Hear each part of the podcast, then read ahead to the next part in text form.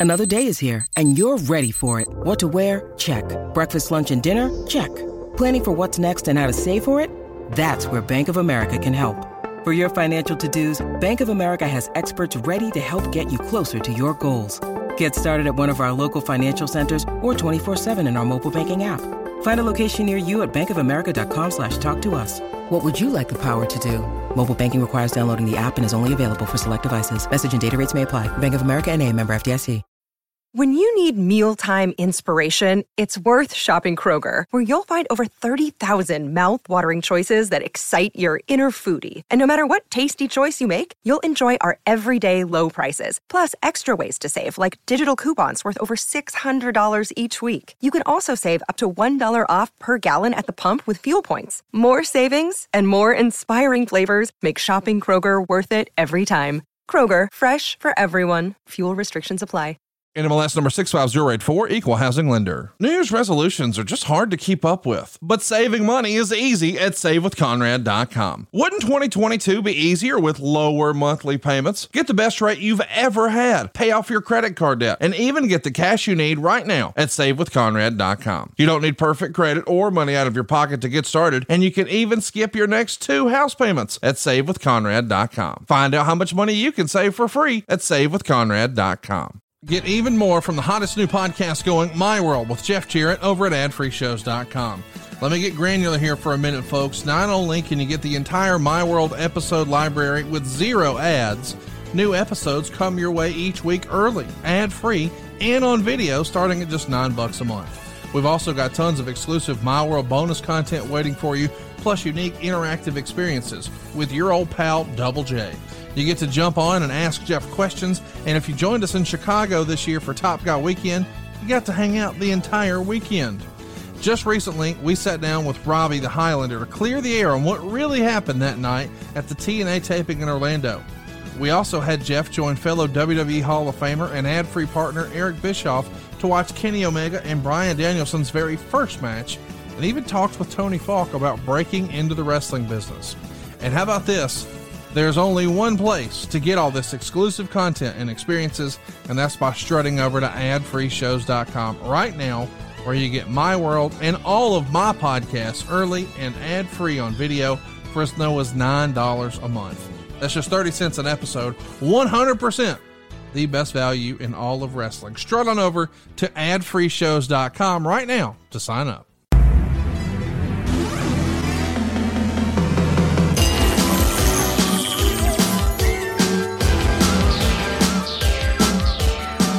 Recognized symbol of excellence in sports entertainment.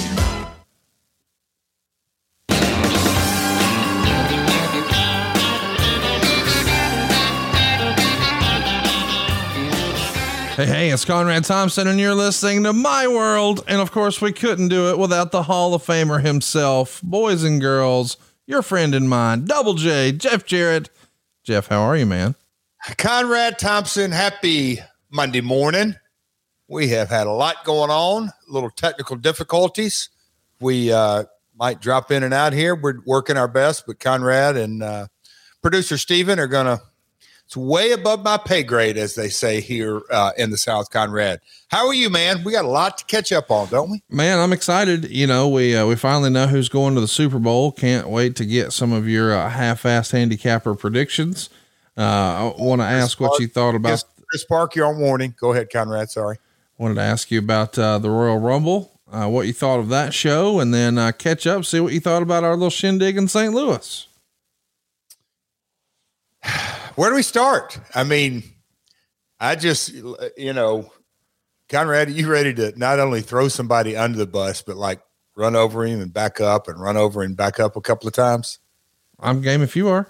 Okay. I mean, I didn't realize we'd get right into it, but I mean, Chris Park is borderline delusional these days. He is actually saying he's like, um, who's the guy who called the home run, Mickey Mantle or Yeah, Babe Ruth? Babe Ruth, yeah. Babe Ruth, my bad, Babe, Babe Ruth. He's like, oh yeah, you talk about a bandwagon jumper. He Oh. doesn't even live in Cincinnati. He's a big he's a big Bengals fan now. Oh yeah, I called the shot. I told you that Tannehill. He's he's like reliving the Titans game, and then all of a sudden he's he's he's texting me yesterday talking about what an expert he is, and I knew they would beat the Chiefs and that Burrow's this and Chase's. is uh, just it got so nauseatingly out of hand. But um, the Bengals Cinderella story, and then um, man, we got the Rams. Who you So, got? uh, Quit all the bullshit. Who you got? Rams home deal, home field. Uh, it's look, Roger Goodell may be one of the greatest bookers of all time. For real. He's getting the NFL uh, Football Observer torch, um, Matt Watch uh, Booker uh, of maybe like Booker of the lifetime because every year he comes up with something good. But SoFi Stadium, they got the Super Bowl. They wanted to make sure that they uh, babyface goes over. I mean, I think it's just that simple. Burrow and the, the heels, they've talked, knocked off two number one seeds, so they got to build up this this team really good, sort of out of nowhere. But uh, they're doing the job big time uh, at the Super Bowl. That's my So prediction. the Rams are a four point favorite, and you're saying take the Rams minus four? yes, sir. I am. I'm going the other way. I'm with Chris Parks. The man's a genius. Uh, oh my gosh! Joe Burrow is the, is going to be, you know, the new uh, flag bearer for the hype machine that is the NFL. And this is going to be a passing of the torch. I'm not going to say he's going to be the next Joe Montana. I'm not going to say he's going to be the next Tom Brady. But I am saying, remember how excited people were a few years ago about Patrick Mahomes? Now it feels to be Joe Burrow's time. And uh, I think the tired ass Rams are going to take a little nap. So I'm going against you, and I would have done literally the opposite of whatever you said. I could have been persuaded to go either way. But for the sake of good radio, uh, I'm picking the Bengals. You and Chris Park, it's just too much. Chris Right Parks is, is a known genius if you, if you really ask around. The I was just talking to Bruce the other day. Conversation at SmackDown in Nashville, And- and he has just tabulated more lies out of a three-minute conversation about he's Babe Ruth calling every shot. And he's this NFL handicapper and an expert. Truth be known, he's a Steeler fan. He's a bandwagon jumper. He's the only man I know that drafted Pac-Man Jones in his fantasy football league three years after Pac-Man retired. That's who you're dealing with, uh, uh, that, Conrad. That is exactly who you partnered up with. You couldn't pick Pac Man Jones. Oh, you, contraire, my friend. No, no, he's a cornerback. You, you, pick a defense. You can't pick no, a. no. Look, you have you ever done a fantasy football draft in, in person? Yes. Okay, they have those write-in deals. He wrote in a defensive player. Well, with, without question, Okay. he he- drafted Witten when Witten, Witten uh, Jason Witten because he's a big cowboy guy. He drafted Jason Witten when Witten was in the booth. Well, okay. So maybe, maybe, I mean, you know, some of that's probably your fault too. Some of those damn monsters ball matches. You probably put, probably put him through one too many. Uh, the fantasy football draft we used to hear, I, I have at my house uh, every year. Uh, Bob Ryder would bring the biggest, thickest steaks, and uh, that's how we would start off with steak appetizer, and then steak and potatoes, and Karen would cook, and oh man, we used to have a good time. But it would, um, it would be known to go uh, into late in the evening. Uh, that was, you know, BS uh, days. Uh, but man, a lot of fun, and Abyss is legendary at drafts. Pac Man, Jason Witten. Um, he would pick two quarterbacks in the first four or five rounds. Maybe the worst, literally, and I got lots of folks to back this up. My my good friend and confidant, uh, Rudy Charles, Dan Engler, could probably back me up. And you know, Dan, uh, I won the championship in the TNA league this year, and Dan won it in the uh, WWE league. So us as co-champions, he would back me up. That that Abyss, Chris Park, is the worst fantasy football player maybe in the history of the game, and that's taking in a lot of ground. Well, let's talk about uh, our live show experience. We had uh, a packed house. We had a packed house there in Cincinnati, uh, not in Cincinnati. We're talking about the Bengals in St. Louis. And um, I had a lot of fun, man. Nick Aldis was our special guest. We had a pretty lively crowd. They had a lot of great questions. We heard a lot of great stories. Uh, you fumbled through some you didn't want to tell in front in public, and I won't make you do that again. Uh, but it was a fun time, at least for me. What was your experience? Conrad, it wasn't fun. It was a blast. Good. And I just had that kind of feeling that, you know, we did our first one and it was, um, you know, I think we'd only been doing like five episodes and we did sh- shout out to Jimmy's uh, in, in Baltimore, but that was, we were still sort of pandemicish and all this, but this one uh, with our with our buddy Eric Bischoff, and I knew our dynamic, and uh, of course you uh, telling uh, your thievery jokes that you stole from Casio. You were in rare form, but uh, all kidding aside, Conrad, that live show was a blast, and I I enjoyed myself. And as an old promoter, if the talent is having a good time, enjoying themselves, or into the match, or into the show, or whatever it may be, it just sort of rubs off. And the three of us got up there, and then obviously, as you said, Nick joined us, but Cassio and Dave Silva and Dawkins. Shout out to the Josh, the entire team. I know I'm going to forget somebody, Dave Green. Um, I mean, I could go the audio, Lord, I could go on and on. But man, great crew, lots of fun. Um, Conrad, I know you weren't over there at the VIP, but as me and Eric were signing VIPs, it was lots of NWO comments uh, for for Eric, and mm-hmm. for the obvious reason, and an overwhelming pro horseman. Jeff Conrad's full of shit. Right. He always just like to needle you. Uh, can you do? Can you hold up four in the picture? Uh, I mean, it was no, it was a lot of fun. Everybody that came out, uh, again, that's really my first experience of that. You know, it's a Rumble weekend and the vibe. And Conrad, I had a blast. Well, I'm glad to hear it because uh, we're going to be doing it again. We've got another live show lined up, and the announcement will be done later this week. So keep on top of our socials. And before you hear from uh, Jeff and I again, we'll have some big news about our next live show. It's going to be fun, dude. Love it. I love it. You know, Rumble weekend is, well, and you said this day one, you know, getting it around a wrestling event and the buzz and the excitement. That's the fun part. Yeah, and and we were pregame. Yeah, for a lot of folks, which is cool. They they come out, got to have a good time. Um, and yeah, it goes without saying. I love a packed house. I love a full house. Who doesn't? And and boy, we're going to be talking about some not so packed houses today. Uh, we're going to be talking about 1995 WWF. Uh, this is an, an interesting time in your life, to say the least. Before we get going, though, I want to uh, take your temperature. What'd you think of the Royal Rumble this past weekend? Conrad, I was sitting here thinking this morning. Uh, got me a quick workout. Threw you a tweet that I'm gonna have to carry you again, which is obviously everybody knows it's the other way around. Uh, what a month! And I won't go too deep into it, but um, as sort of my week transpired, and lots. I was up in Springfield, Illinois, which is the baseball capital city baseball. Um, oh, I'll throw in a little update there, Conrad, on 217 on February 17 at 217 p.m. in the 217. Um, rumor has it we're going to be coming out with the new brand.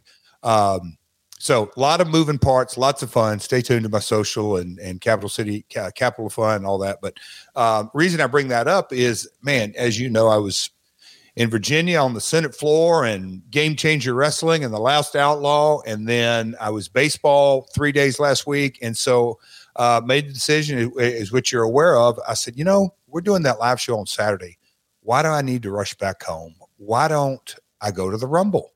so Friday night, I, I decided anyway, uh, driving home, spent a couple of days in Springfield uh, this past week and drove home, which is really close to St. Louis, and drove home. Um, my daughter played high school basketball uh, Friday. We got a W. Uh, and so Saturday morning, uh, because Cody, uh, my son, didn't get a, a, chance to go to SmackDown the week before, and we surprised him, and we're going to make a weekend out of it. And um, so me, Karen, and, and Codes got up early Saturday morning and headed off to the National airport. Going to catch a quick flight up there, and then come to the live show, and then go to the Rumble. But Conrad, I turned the car in at National went into the airport and walked up to the counter and the guy in front of me i could tell by the look on his face face uh, flight canceled. So uh, i knew that we had to get to the live show. So what did i do? I just sort of did a quick u-turn and karen going what is going on? And cody's going dad what's going on? What's going on? Anyway went right back. I wish i could have gotten the the, the nice suv that i'd rented uh, earlier in the week to go up there but uh, jumped in the car rented a car drove the whatever, five, five and a half hours, did the live show, had a blast. Karen and Cody got ready at the hotel and they went. And, um, you know, right up there at the top of my favorite matches to watch are Royal Rumble. We used to call them Gauntlet for the Gold and TNA, but just the the concept, and I always think of Pat Patterson, no matter what, when I see that type of match. And so, um, you know, in a dome, and uh, I had some folks from uh, the gaming uh, company that I'm working with uh, Moonsault, we were up there in, in, a suite and had some conversations. And, you know, we, we just think of, we, we sort of went down um, memory lane in a lot of ways.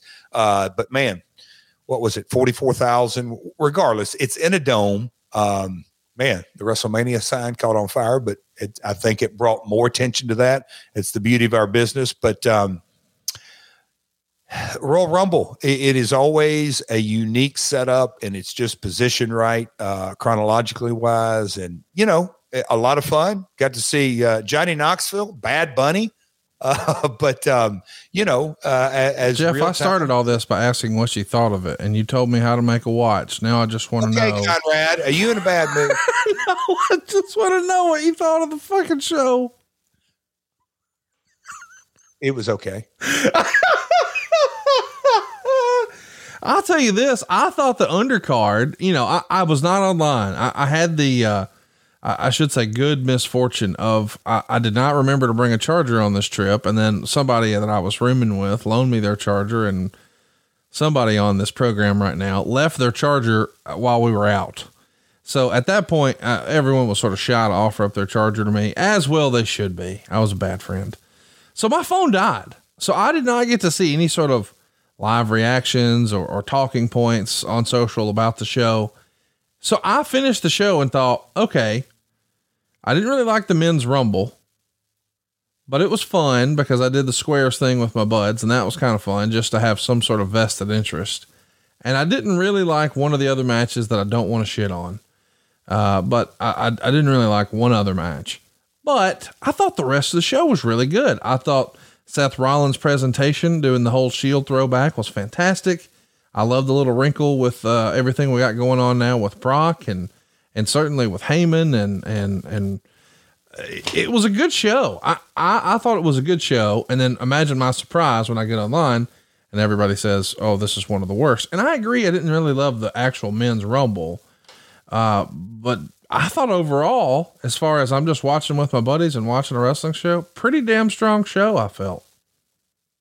Damn, dude! I didn't realize we were going to get a, get a whole Meltzer. Was that thirty or forty thousand words? I just I just wanted to know sort of your quick feedback, and you gave me a Meltzer. Well, here's here's what I'd like to do. I'd like to tell you about the SUV I rented for another venture. I said, Jeff, what'd you think of the Rumble? Well, I was in Springfield, and I drove down, and I got to the plane, and my son didn't get to go, and then when we got there, there was these guys that you don't know on the show here, but I was in there with them and the sign caught on fire. And I just want to know what you thought about the fucking match. Hey, but all kidding aside, man, we're off to a roaring start.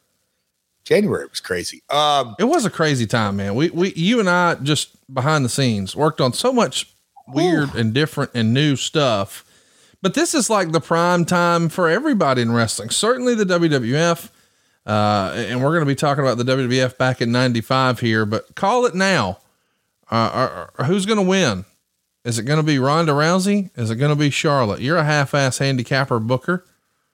Who's going to win? WrestleMania night one, we assume if Ronda Rousey's there, she's going to be in one of the main events. And I assume uh, that uh, Brock and, and Roman will be on night two. Nobody's told me that. I'm just guessing as a wrestling fan. Would you pick Ronda Rousey Charlotte Flair.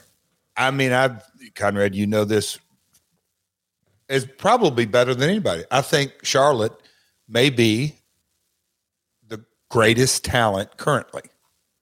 I, I do, but Ronda didn't come back to lose. That's exactly right. Yeah, the, and, and, and and Charlotte will keep on keeping on. But um, yeah, R- Ronda. Um, hey, hey, handicappers and betters and Lloyd's of London's and any sports book out of there, bet the farm on Ronda. Bet the farm. Um, but let me ask you, go back real quick. I'd love to ask your opinion because Conrad, you can no longer say that you're just a fan, but I am. You, you know, uh, no, you, yes, you are, and I am a fan too. But I'd love to hear you. Why do you think they chose not to go with any surprises? And I, you know, I was a surprise a couple of years ago. I think notoriously it's built that cachet over the last I don't know, five, ten years, maybe, maybe longer than that, 15 years of just the quick one-offs and bushwhacker Luke going down to the ring and eliminated quick or you know whatever. And i don't want to say it's all comedy but there's surprises and comedy and big pop big pops and oh my god why do you think they went with no surprises from a uh, talent perspective? Just curiously. I think it was so the brock thing wasn't a disappointment. I felt like if they would have had a bunch of different surprises and you know number 30's coming but you don't know who it is then you build it up like, hey, if we got this little surprise, we got that. Who could it be? What could it be?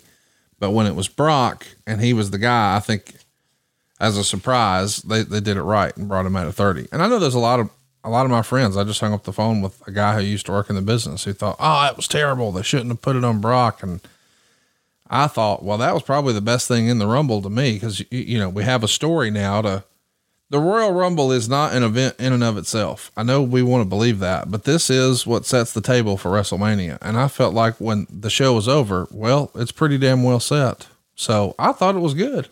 Yeah, I, and I'm I'm with you on that because there's look, it's a subjective. Creative is subjective. I would have gone the other way.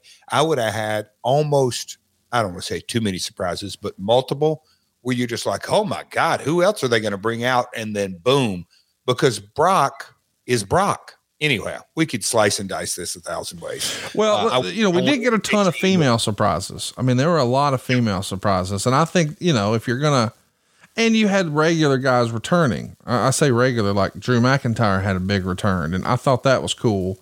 Uh, Conrad, did you see this? I don't know if it came. Look at we hadn't even chatted, folks. Um, one of the biggest surprises for me was Mickie James got a hell of a sort of unique pop and you know when she waved the belt live now i'm not saying it came across on tv but live i was watching it. It had a really cool pop. And then when bobby and aj stared down and they started the tna chant i don't know if that came across but it was definitely you could hear it in, in the arena. That was a surprise to me. Interesting. It hadn't been tna in 10 years. It's been impact since the muddied waters of 11 and 12 and 13 it was a cool moment though was it not did it come across on TV? Because I, yeah, I, I it came across yeah. on TV. We heard it. Yeah, interesting. Afford Anything talks about how to avoid common pitfalls, how to refine your mental models, and how to think about how to think. Paula, while certainly you can mess up on a million dollars a year, it is far less likely than it is on $30,000 a year. Right. I would meet wonderful people that were struggling with a budget that was super tight. It was 100% you need to make more money. Make smarter choices and build a better life. Afford anything, wherever you listen. What are you waiting for? Hurry up and go to savewithconrad.com. Hurry up and start saving money. That's what we're talking about. Keeping more of your own money. That really is what we do at savewithconrad.com. How's this for starters? No house payments for two months. And when it comes time for you to start making payments two months from now, it's going to be the best deal you ever had. You see, not only are we going to get you the best interest rate you ever had, we're also going to help you get out of debt faster and do it with cheaper monthly payments. Now, you don't need perfect credit or money out of your pocket to do this. But if you're in a 30 year loan, it's not a matter of if we can save you money. It really is a matter of how much. And I'm sure you know by now your house is worth more than ever before. Why not use that newfound equity to get rid of your private mortgage insurance? That PMI, as we like to call it, could save you hundreds of dollars each and every month, and you could be paying it unnecessarily. Stop giving your money away. Get rid of your PMI. Get the best rate you ever had. And hey, if you've got credit card debt, what are you doing? The average interest rate is over 19% on credit cards in America, and you know you can do better than that. Plus, the interest you pay on a credit card is not tax deductible. So not only can we get you a better rate, but a greater tax deduction too. If you can get a lower monthly payment and a greater tax deduction and save tens of thousands of dollars by paying your house off faster, why wouldn't you? Hurry, find out how much money you can save for free at savewithconrad.com. NMLS number 65084, equal housing lender. And that's right, don't forget, skip your next two payments at savewithconrad.com. Did uh did you and Karen just sort of look at each other in the suite in that moment and say, "Can you believe this?" Karen, uh, she wasn't around, but the, the other three guys just kind of looked over at me, and I'm just like, well, "How about that?" Um, it was pretty cool. That was that was that was an interesting. Again, the, the reason, the thing that immediately went to my mind was literally it, it's it's not like TNA just ended. They've been branded Impact since 12. and they didn't chant impact. They, ch- you know, I just thought that was really interesting. Well, I'm pretty fired up about uh, what's next for us here on the show. Of course, nobody knows exactly what's next for WWE, but what's next for you and I as we talk about 1995. Now, if you haven't already, check out episode 12, Walking Out on Vince. We tell sort of the first part of this story about In Your House 2. Uh, let's pick it up though. July 29th, 1995, Superstars, which is, uh, I guess, the second biggest show behind Monday Night Raw here. You're brought up on TV as they're trying to recap what happened with you and Shawn and In Your House 2. And it's speculated that you and the roadie broke up. And for the first time, it's talked about how you were lip syncing and Roadie was the one who was likely the singer.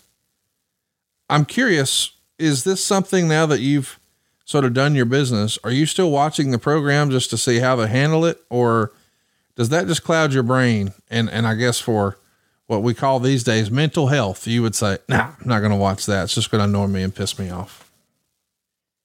Conrad and uh, shout out to Derek and, and all the researchers. You know, this whole process of launching the pod, and now we're almost at 40 episodes.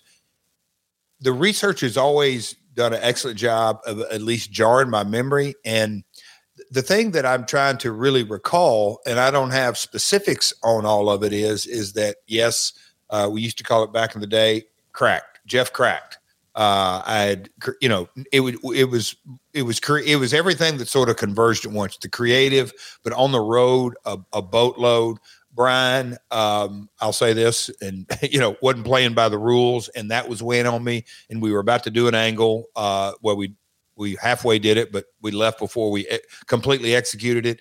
Anyway, I remember going home, and I probably for the first time in my life, uh, and I don't know that it's really happened since. I just kind of unplugged, like completely unplugged. So I don't really recall. Uh, I remember obviously uh, talking to my attorney. He was Atlanta based, and uh, they had a conversation probably a week or maybe that week. Uh, obviously, pay per view on the Sunday that week, and uh, basically just said, "Hey, this is going to cool off." Jeff was very unhappy and uh, Vince McMahon and Bruce and Pat. I don't think they were in the mood to talk to me either. So it was just a cooling off, and I didn't know. So I, I, didn't watch it, and I'm not sure when I picked back up on it because I wanted to decompress. I had r- run hard uh, for several years, and I just wanted to decompress. So, does somebody tell you what they're saying, or how do you first hear about it? I guess is what I'm trying to figure out. Or did you just think, well, that was the original plan, so I'm just wondering, was this a point of contention? Is this something you're disappointed to hear, pissed off about, or you're like, okay, well, I guess that's the next step. What was the approach? So when Brian walked out, when me and Brian walked out, I don't know if you even know this, or if we've even shared this. Brian moved in with me. No, I didn't know that. Okay, so you know, I, I'm just, I, I don't know that if me and him did or didn't watch it, or if my dad watched it, or you know, obviously AOL chat rooms were going on, but I, I, wasn't that, you know, I didn't pick it up on the internet. I don't really remember exactly um, how I heard about it. I mean, we're about to get into the era of, of, I remember sitting on my dad's couch the first episode of, of Nitro. But as far as this kind of stuff, I don't remember even being mad, glad, sad, unhappy. What the hell are they doing? I mean, the, the, my best recollection was Vince had to take care of his take, take care of his business and they'd invested in that and you know whether it's cassette tapes or whatever they were going to sell um, I knew they were going to do with exactly what they wanted to do but I just wasn't really sure but it wasn't my concern they're also selling a t-shirt and cassette tape of yours as well um, this is interesting that we're saying Hey, uh, it wasn't this guy singing. Oh, by the way, get your new Jeff Jarrett tape and cassette and that it's, it's a little weird the, the timing of all this, but on some level they've made an investment in the merch. We got to move that stuff, but you're a heel. It's interesting, is it not? it, it is. And here's, you know, when I drill down as much as I can and go back in that time, it's like there's so many things that we could, and I won't get long winded today, Conrad, that, that, that, um, that the, my perspective was I didn't like, look, I, I'm not, I will never hide, but I didn't like the creative. I thought it was way too soon. But the sort of the underbelly of the whole thing is I'm not going to throw my best bud under the bus. But guys, he's not playing by the rules, and I, I, that isn't a maybe. That isn't, hmm. I wonder. You know, we're just coming off the steroid, and you know there were multiple times where we were tested twice in a week, and and all that. And I'm not throwing Brian under the bus here. It was just a really effed up situation because they were wanting to go through with this angle and I didn't like it creatively. But execution wise, I'm saying Brian has already failed one test. He's going to fail again. What the hell are we doing here? Um, it was a mess, man. It was really a mess. Um, and you know, maybe my old school brain, how are you going to sell merch on a heel? It ain't ain't much going to sell anyway. And the song hadn't been exposed, so you know, there's some bad taste from a creative perspective. Oh, Jeff, man, he can really sing. Oh, no, he can't. Brian can sing. Wait, Brian, the roadie? So anyway, it was convoluted it, when you get into the merch discussion discussion, in my opinion. Well, especially you when you're running that same promo on the episode where you're revealing it's not really you. Like you would think that you would run those promos for a while and then the reveal, but I guess there's this concern of we don't know what they're doing and they didn't do business, so we're just going to do it anyway. I mean, yeah, it's weird tried to make the best of a bad situation would be my thought that you know Bruce and Pat and Vince and well everybody knows it's every promoter out there knows you're hard to do business with. I mean that's oh. what everybody says, right? Oh yeah, yeah. I held Vince up. I that's was not under contract, but I did the job anyway. That makes a lot of sense. There you go. Isn't that fun though? Just that narrative that I think everybody forgets that you didn't have to show up. You didn't no. have to and and you went up there and you lost still anyway. You did what was and, asked even when you weren't legally obligated to.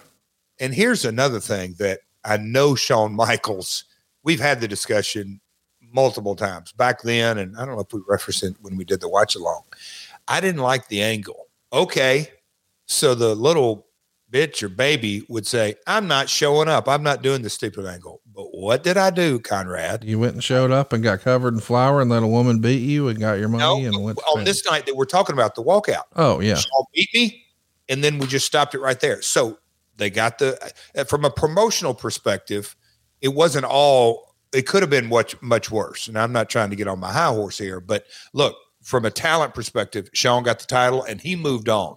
What was damaged was me who didn't like creative and my uh, you know, my my partner, my sidekick, Roadie, and all that, who was not necessarily, and look, I've been in his shoes as well, not necessarily taking putting business first, shall we say. So it was a messed up deal, but um, your narrative that you continue to uh, out the uh, buddy at this right. point it's Conrad. it's so clear to me that it's tongue in cheek i mean you think about all the guys. Austin walked out because he, he didn't want to lose to Brock Lesnar with no buildup. You let Chyna cover you in flour and whip your ass with an ironing board. and you are so eloquent. I mean, I'm just saying, like that's what happened. And people are like, "Oh, Jeff's tough to do business with." Says what? Yeah, he, he wasn't even legally obligated to be there, and he still showed up and and and got humiliated and embarrassed. But he got paid for the rack. I mean, who would have done anything differently? Anyway, um, do you remember getting royalties in this era for your merch? I'm just curious, and I'm not saying this to be funny, but the whole premise of this is a heel who is telling us he's a country music swing singer, but we've never actually heard him sing. And then when we do, we almost immediately reveal, oh, no, it's not really him. But buy the tape. Please go buy the tape. Here's where you can send money to a P.O. box to buy this fucking tape.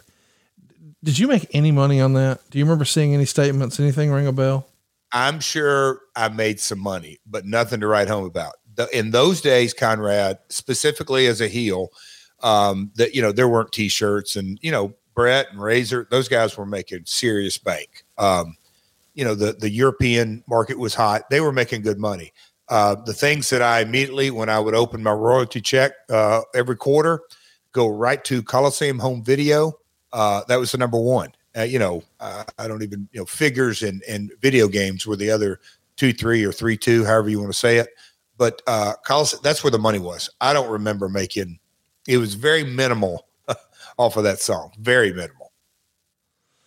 It's serious fun to think about. You know that you get this eighty page document, and oh, there's my tape, and we sold, like you said, fourteen. I mean, I know it's more than that, but the point is, you're a heel. Who's buying it? It's just the whole idea is, I don't know, a little a little fun to think about.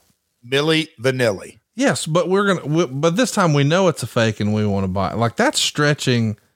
Well, if you look at Milli Vanilli's chart sales, when they got exposed, they were untouchable. Yeah, like legit. I mean, from a business perspective, the the label said, "Okay, it's over. We're not invested another penny in them. Not one. Yeah. It was game set match. That's what was a little confusing to me. And I know from a wrestling thirty thousand viewpoint, and I and I get it. I totally get where Bruce and Pat and Vince were going with all of it. Um, but I just didn't see legs in it. And you know, as we're discussing right now, I didn't see the money in it either. So let's uh let's talk about what we're doing uh in real life. You said earlier, well, I remember talking to Shawn, and I think you even referenced back then. Are you in any communication with any of your old running mates here at the Fed? Are they calling to say, Jeff, what's going on? Or Jeff, when are you coming back? Or Jeff, here's I mean, what I heard. What's that like? Do I remember any specific calls like because Kevin uh, Nash, um, uh, you know, I can see us having a phone call or two and, and Scott Hall, maybe a phone call or two, but it was, hey man, you getting your stuff worked out? Yep, it's in legal's hands. Oh boy, get ready to shuffle paper. Yep, that's exactly what's going on. That's about it. Just Awesome. checking in as buddies. That's it. So you're replaced on the house shows. Uh, you've been scheduled against one, two, three kid. Uh, and now taking your spot will be Waylon Mercy, who, uh, in real life we know as Dan Spivey. Love Uh, Dan Spivey. Love that man. You were also promoted, uh, for a Madison Square Garden show in August. It was supposed to be you and Sid taking on Diesel and Shawn Michaels. How fun would that have been? I mean, since you are up here lying to everybody saying that you were a member of the clique, that would have been you and all your buddies, right? And plus Sid. Yes. Uh, you know, it's one of those ones that I have seen multiple times through the years. You know, you can't say regret, but hey, it would have been another Madison Square, Square Garden event. So when you can get those, you take them. But yes, um, sure would have. And that would have been, um, who do you think would have been taking all the bumps in that? Me Uh, Jeff Rowe Tuttle. Yeah. and, and Roadie. But no, it'd been fun though. That would have been, um, it, you know, it, it would have been good because it would have been a lot of fun because me and Shawn had our story, and then uh, you know Kevin Diesel and Sid, and with Roadie, uh, we would have had an entertaining match, and obviously that's why they booked it. Well, since you're out, they put men on a mission in the spot. Of course, Because, you know, when I think about, you know, and that's the thing really, Bruce has taught us a lot of things on something to wrestle, but one of the big ones is if you can't deliver what was originally advertised, the replacement must be bigger. Well, literally, men on a mission are bigger. Uh, big fellas there taking your spot.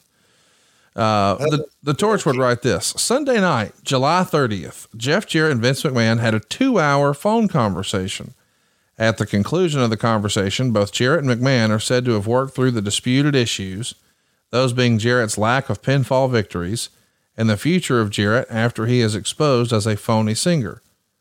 They settled those issues and came to an agreement where Jarrett would return to the WWF and pick up the angle. His return, though, wouldn't necessarily be immediate. It could be two months down the line or later. As it turns out, though, what appears to be a misunderstanding confused the issue. Jarrett called McMahon back the next day, as they agreed he would, to propose a scenario for Jarrett's return. McMahon at that point told Jarrett he should no longer call him, and their respective lawyers would finish off all negotiations for him to return. Jarrett was said to have been shocked at McMahon's matter of fact tone, considering they had become virtual friends the night before. So let's talk about this. Um, that's directly from the torch. What say Jeff? so the boy, they've got it down to the Sunday. The first call was employee, employer, but it was, hey, let's talk about this. And it wasn't two hours, but I'd say he's a good hour. Um, and so maybe Sunday being Vince's off day. But we, you know, I, the thing that I can remember, sort of the takeaway, that Vince eloquently said, you know, Jeff, if I walk to the window, if you walk to the window and, and I'm at the desk and you say, hey, Vince, it might rain out there. I'm ex- next time, next go around, I'm, I'm uh, expecting a tornado or something to that, you know, like, like he had no idea how frustrated I was. And I didn't communicate that with him. So, as I've said many times on this podcast, uh, and I tell myself this over and over and over, whether it's personal or professional, over communicate. You know, you may drive some folks. If Karen's ever listening, she she'd know this. Over communicate, but I didn't communicate that, so here we are 30 years later, and I'll take the fall for that. But Vince didn't have any clue that I was this frustrated. Uh, wish I would have voiced it to it. He was upset. I was upset. Um, you know, we sort of hashed it out. And it was by the time we got to the end of that conversation, maybe it went two hours. I, I don't know, but it was where do we go from here? And he, here's something that in those days, you know, they bu- booked, I don't want to say months and months in advance, but they had quite a bit of lead time.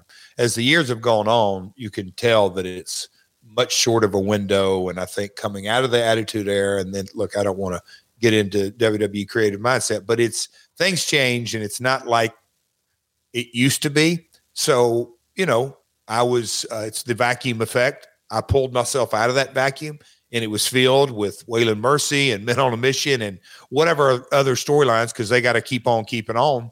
Um, and so the end of the call was basically, hey, Jeff, sure, let, us reconnect and um, give me some ideas and we'll go from there. But basically that night, I had a strong, strong feeling that, okay, I'll return when Vince is ready. He's the boss. Weren't any, nothing set in stone, but he heard me out. Cooler heads had definitely cooled off. Um, and it was just a conversation that, okay, where do we go from here? And he didn't have the answer. Even if he did, he didn't have to tell it to me. And I certainly didn't have the answer. Um, and it was you know, that was let's put a pin in this conversation and figure out where we're going to go from here. Time to tell you about something I'm super passionate about protecting your family. Yes, this is a life insurance ad for GoliathLife.com, but to me, this is really about peace of mind. Think about insurance for a second. We all get medical and auto insurance, yet we never even know if we're going to have a need for it. Let me let you in on a little secret. You need life insurance. We're all going to die. Now, as you let that reality sink in, think about what would happen if your family stopped having your income tomorrow. If you don't have a plan for that, you need to visit goliathlife.com. And I mean right now. And just personally, I've lost two friends in their 40s this past year and a half, and I don't even want to think about what their families would be going through had they not had life insurance. If you don't have it, get it. Protect your family. And I suggest you go to goliathlife.com because they've made the process of getting affordable life insurance super easy. Goliath Life streamlines the life insurance process by allowing you to get quotes for more than 20 carriers within minutes, and you'll pick your terms and payments to fit your budget. You pick your price, you start the online application immediately, and even schedule the medical exam to come to you. And I've done it. They sent someone to my office. I skipped the phone calls, the paperwork, and the crazy invasive conversations. Goliath Life makes buying life insurance simple. There's no hidden fees, no upsells, no hassle, hell, not even a phone call. Goliath Life is life insurance in your hands on your time. Get multiple quick quotes right now from the comfort of your own home and begin your application in a few easy clicks right now at goliathlife.com. So, chat me up. The the call the next day. It's viewed as sort of a an about face is the way it's recapped. So there's the initial call and then the follow up call. And the torch would say the above story surfaced last week because McMahon's version of what happened was different than Jarrett's. McMahon told various people that Jarrett called him an asshole as they concluded their conversation Sunday night. McMahon told people he was dismayed because he too thought they had gotten along so great. As it turns out, McMahon told Jarrett from now on, Jarrett should speak up louder and let him know immediately if he has any problems with the way his career is being handled by the WWF. Jarrett has admitted to being timid in the past. As a rib, Jarrett basically said, Okay, asshole, you'll know how I feel in the future. It was his way of showing McMahon he knew he could be upfront with him. Jarrett laughed immediately afterwards and said it was a sarcastic comment. McMahon, who, as one observer put it, wants badly to be one of the boys, doesn't understand how the boys talk to each other. He was offended by Jarrett's comment and apparently took it wrong. That slowed negotiations and caused McMahon to move the negotiations to the lawyers. Is that really what this is? You were trying to joke around with a guy who you felt you were friendly with now, and you called him an asshole and he took it personally? No, I don't recall that at all. That didn't happen. And I don't believe it was the next day because I wrote Vince a letter and I'm trying to think with some ideas. And I don't know if it was the day after. I don't know, but I wrote him a letter. Um, I, it just wasn't the day after, but I, I know that the next call we had, maybe within the calendar week or so, and it was. I noticed, a, you know, we, we got on the call and he was, you know, and I often thought then and all through the, the time, I don't know if he went and had a conversation with Bruce and Pat, and Bruce and Pat were like, F him, we've moved on. I don't trust him. Why can you, how can you ever put eggs in a basket? And, it, you know, a guy walk out, you know, and I, I, that's the nature of the beast. And that's the creative process. And that's what creative team members do. They don't want to, um, and I've worked with Bruce obviously since then, you know, they don't want to put their time and effort and, uh, brain power to something if a guy's not going to play by their rules. And Vince being the promoter, the ultimately one, and Conrad, you've set in these shoes that, okay, how's Jeff going to affect my bottom line? I can put up with him being a pain in the ass, or I can put up with this. It's it's what's your threshold of pain. And um, but I do remember Vince's I, I call it tone, but it's not like and he basically said, Hey, the legal situation has to work its way out. Um, it's in the legal hands. And Jeff, um, you know, we're just not ready. And that's when I went, okay, this isn't going to be anything that's going to happen in the next week or two. You know, they want to, and and I learned from this that Vince wanted to get his head around what direction he was going to take the Double J character. I also think and thought then, okay, they are probably going to do some due diligence on Brian on Road Dog and kind of find out where his head's at because what do they have? Me and Brian exited in Nashville after the IC title match. So what are next steps as a package or is it not a package?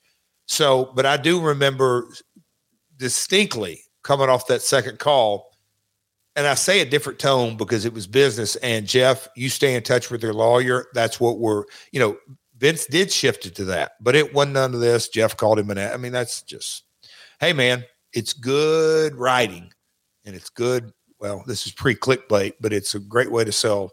You know, it's good reading. It's it's it's a uh, juicy stuff. It's meat on that bone. But uh, well, all the st- all, all the story came from your side. This is your camp. WWF WWF's not telling Wade all this. I'm not saying you are, but let's not act yeah. like your dad didn't. Exactly. Your dad fed all of this. So if if there's an issue and we're going to dunk on somebody, it can't be Wade for just writing what your dad said, right?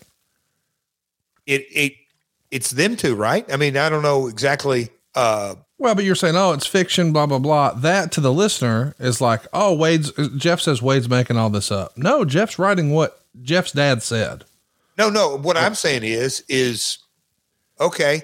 So maybe uh, Jerry's the the the the lead writer, and Wade is his assistant collaborator. I don't know how you want to say it. It absolutely had to have been them two. But what I'm saying is, this is not fiction to get clicks. This is your dad trying to police the narrative in the dirt sheets, and he's he's looking out for you here. It, it, it's well intended, is what I'm trying to say. He's not trying to meddle; he's trying to help his son. Can we agree on that? Um, in my humble professional opinion, he may have had that mindset. I have no idea how you can say, "Oh, this is going to help my son out." Go talk about stuff that really didn't happen because Vince knows exactly how the call went. And I do too. Well, I, I presume I, I don't. I presume don't- he's doing this to increase leverage and opportunity outside of. WWE. Okay, and and I do remember having these conversations and I know look, I have learned so much over the last 20 30 years and I was definitely naive specifically to some of just the story behind the story and the politics and just really trying to read between the tea leaves and he was a, a consultant at WCW.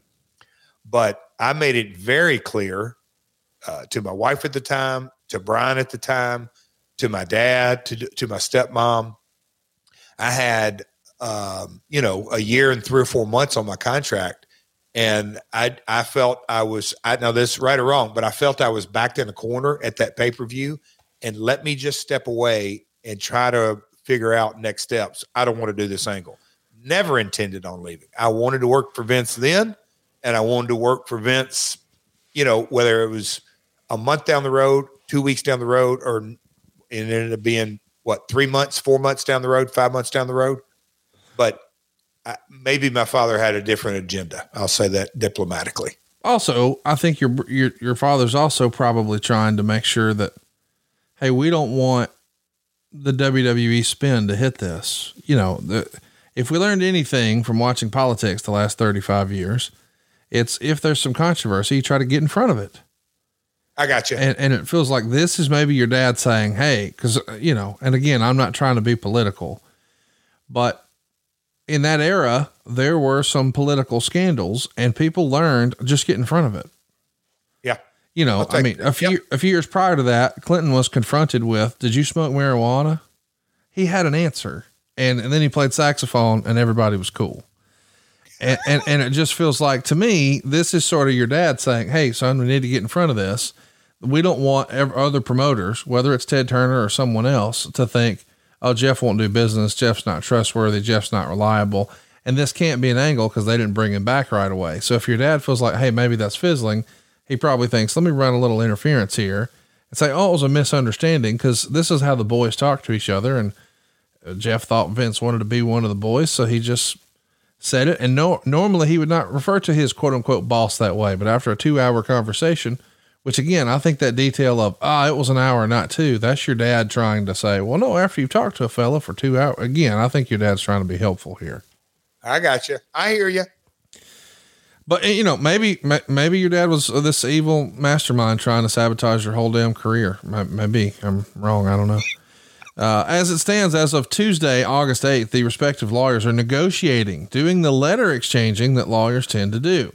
The issues at stake now are how Jarrett's departure or quote unquote leave of absence should affect his contract situation. His contract is not set to expire until the end of this year. Uh, he'll how he'll be reintroduced if he does agree to return is also not yet decided. All sources agree it's about 80% that Jarrett will return this fall or winter. Brian Armstrong, aka the roadie, has been all but dropped from consideration to being brought back, and he apparently feels comfortable with that. Although normally drug test results aren't reported on, word was spread widely in the industry alleging that the drug test Roadie gave the night he left the WWF came back positive for a marijuana. I love the phrasing, a marijuana, uh, which continued his streak. It's believed that now that Roadie realizes if he were to return to the WWF, he wouldn't last because of the legitimate drug testing the WWF does. The WWF has resigned themselves to that belief. Also, Roadie will become a significant player in Smoky Mountain and the USWA from this point forward. Lot to unpack here. Uh, you know, you've sort of beat around the bushes on the Roadie issue a little bit. These days, uh, you know, obviously marijuana laws are a lot different. And, and even a few years ago, I think the WWF's approach was starting to change. I don't know what all the particulars are. I just know that once upon a time, uh, we were led to believe as, as an American society that this was a gateway drug and you'll start smoking marijuana and before you know it, you're, you're doing meth and crack and robbing old ladies. And, and, and none of that is really the way this thing's proven out to be true. So Road Dog's on the right side of history, if you will. but it's still a hot button issue on the heels of the steroid trial. And even Bret Hart wrote in his book, and we just talked about this a few weeks ago, that he feels like it was a major misstep by McMahon to test for marijuana. Meanwhile, you're sort of low key driving guys to prescription pain pills and alcohol as opposed to a coping mechanism for, Hey, I just took 38 flatbacks today with Bastion Booger uh, uh, on a concrete ring. I'm going to need something. So that's the, the narrative. But to me, it almost looks like less about we can't hire the roadie back because of the drug thing and more like, Hey, we got to let the heat fall on somebody and we can, we can't just let the idea be that we've got to set an example we can't just have every Tom, Dick, and Harry, whether you're curtain jerking or you're in the main event or you're in the mid card, just saying, "Oh, I don't like that," and walking out. But we see more money in Jeff, and he doesn't have this tattered drug test history. This is just an easy one. Let's just scoot him out of here. Do you feel like Brian was scapegoated at all at any point? Not by you, but by the WWE. You know, Conrad, and uh, folks that are listening to this, usually me and Conrad have video, and today we don't have video. For me, just to as you were reading that, my eyes sort of like popped out because I was eh, our our video's down, folks. But anyway, Conrad, we're talking of in in 2022 when we're going back however many years, marijuana, and that was the issue. Yes. I mean, that, just to wrap your head around that. And so, look, that we can slice and dice that, but literally the first three or four times Brian went to ring with me, I'm like, whoa, I know he's an Armstrong, but this guy, good God.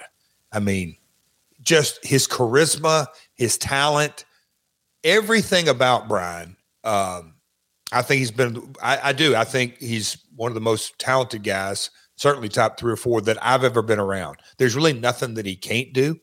Um, but at this time, he wasn't proven. I mean, he was, you know, he he had only been six months, right? You know, so so not enough time to get all that traction. So I don't want to say scapegoated, but I'm, I'm, that's why I was harping on marijuana. It was a different era. They took it very serious, and it, not just WWF, but whole society as a whole. You know, it was a big deal, and he popped positive once and maybe twice. And look, their the office wasn't dumb. They they knew. They absolutely knew and so is a liability. And so I don't want to say that he was a scapegoat. I, I kind of think the chips fell exactly like they were supposed to. Brian was not clean then and didn't have any plans on getting clean. And Jeff, I don't care if you're jerking the curtain or main event Madison Square Garden, you're not going to do that. So you may want to come back and contract from uh, Conrad from a contractual point of view. That was our legal position.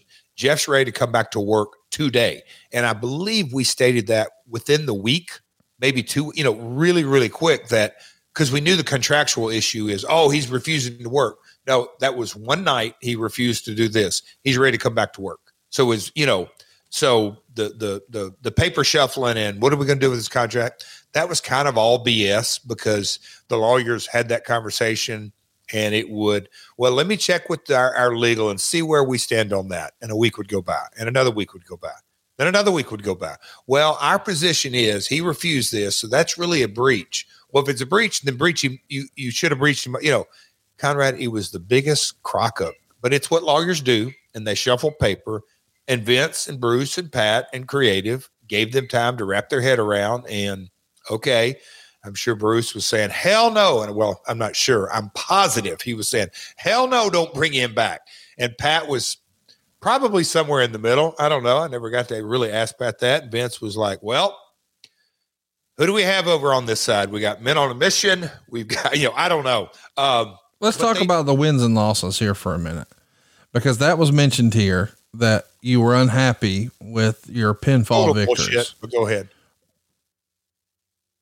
Go ahead. Well, okay. Go go ahead and elaborate on how it was bullshit. Yeah, I mean that was. I've said it. I mean, let me tell you this: it's not bullshit that you never won. I was trying to illustrate a point here. Okay. In the in the year 1995, you beat Ben Jordan on Superstars. You beat Adam Bomb in a dark match at a challenge taping. You beat Barry Horowitz on Raw.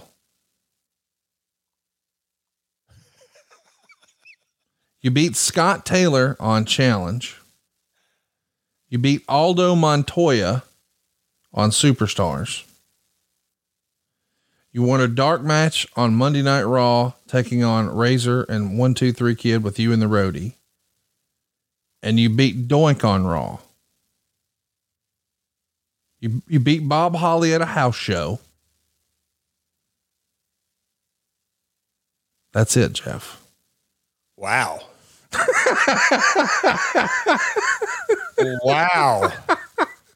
Hey, uh, Kaufman and, and Steven, producers, I want, when you guys have time, as Conrad is giving out that massive win streak, if you can put images of the opponents that I just slayed in 1995, um, that would be just sweet. Really, Conrad?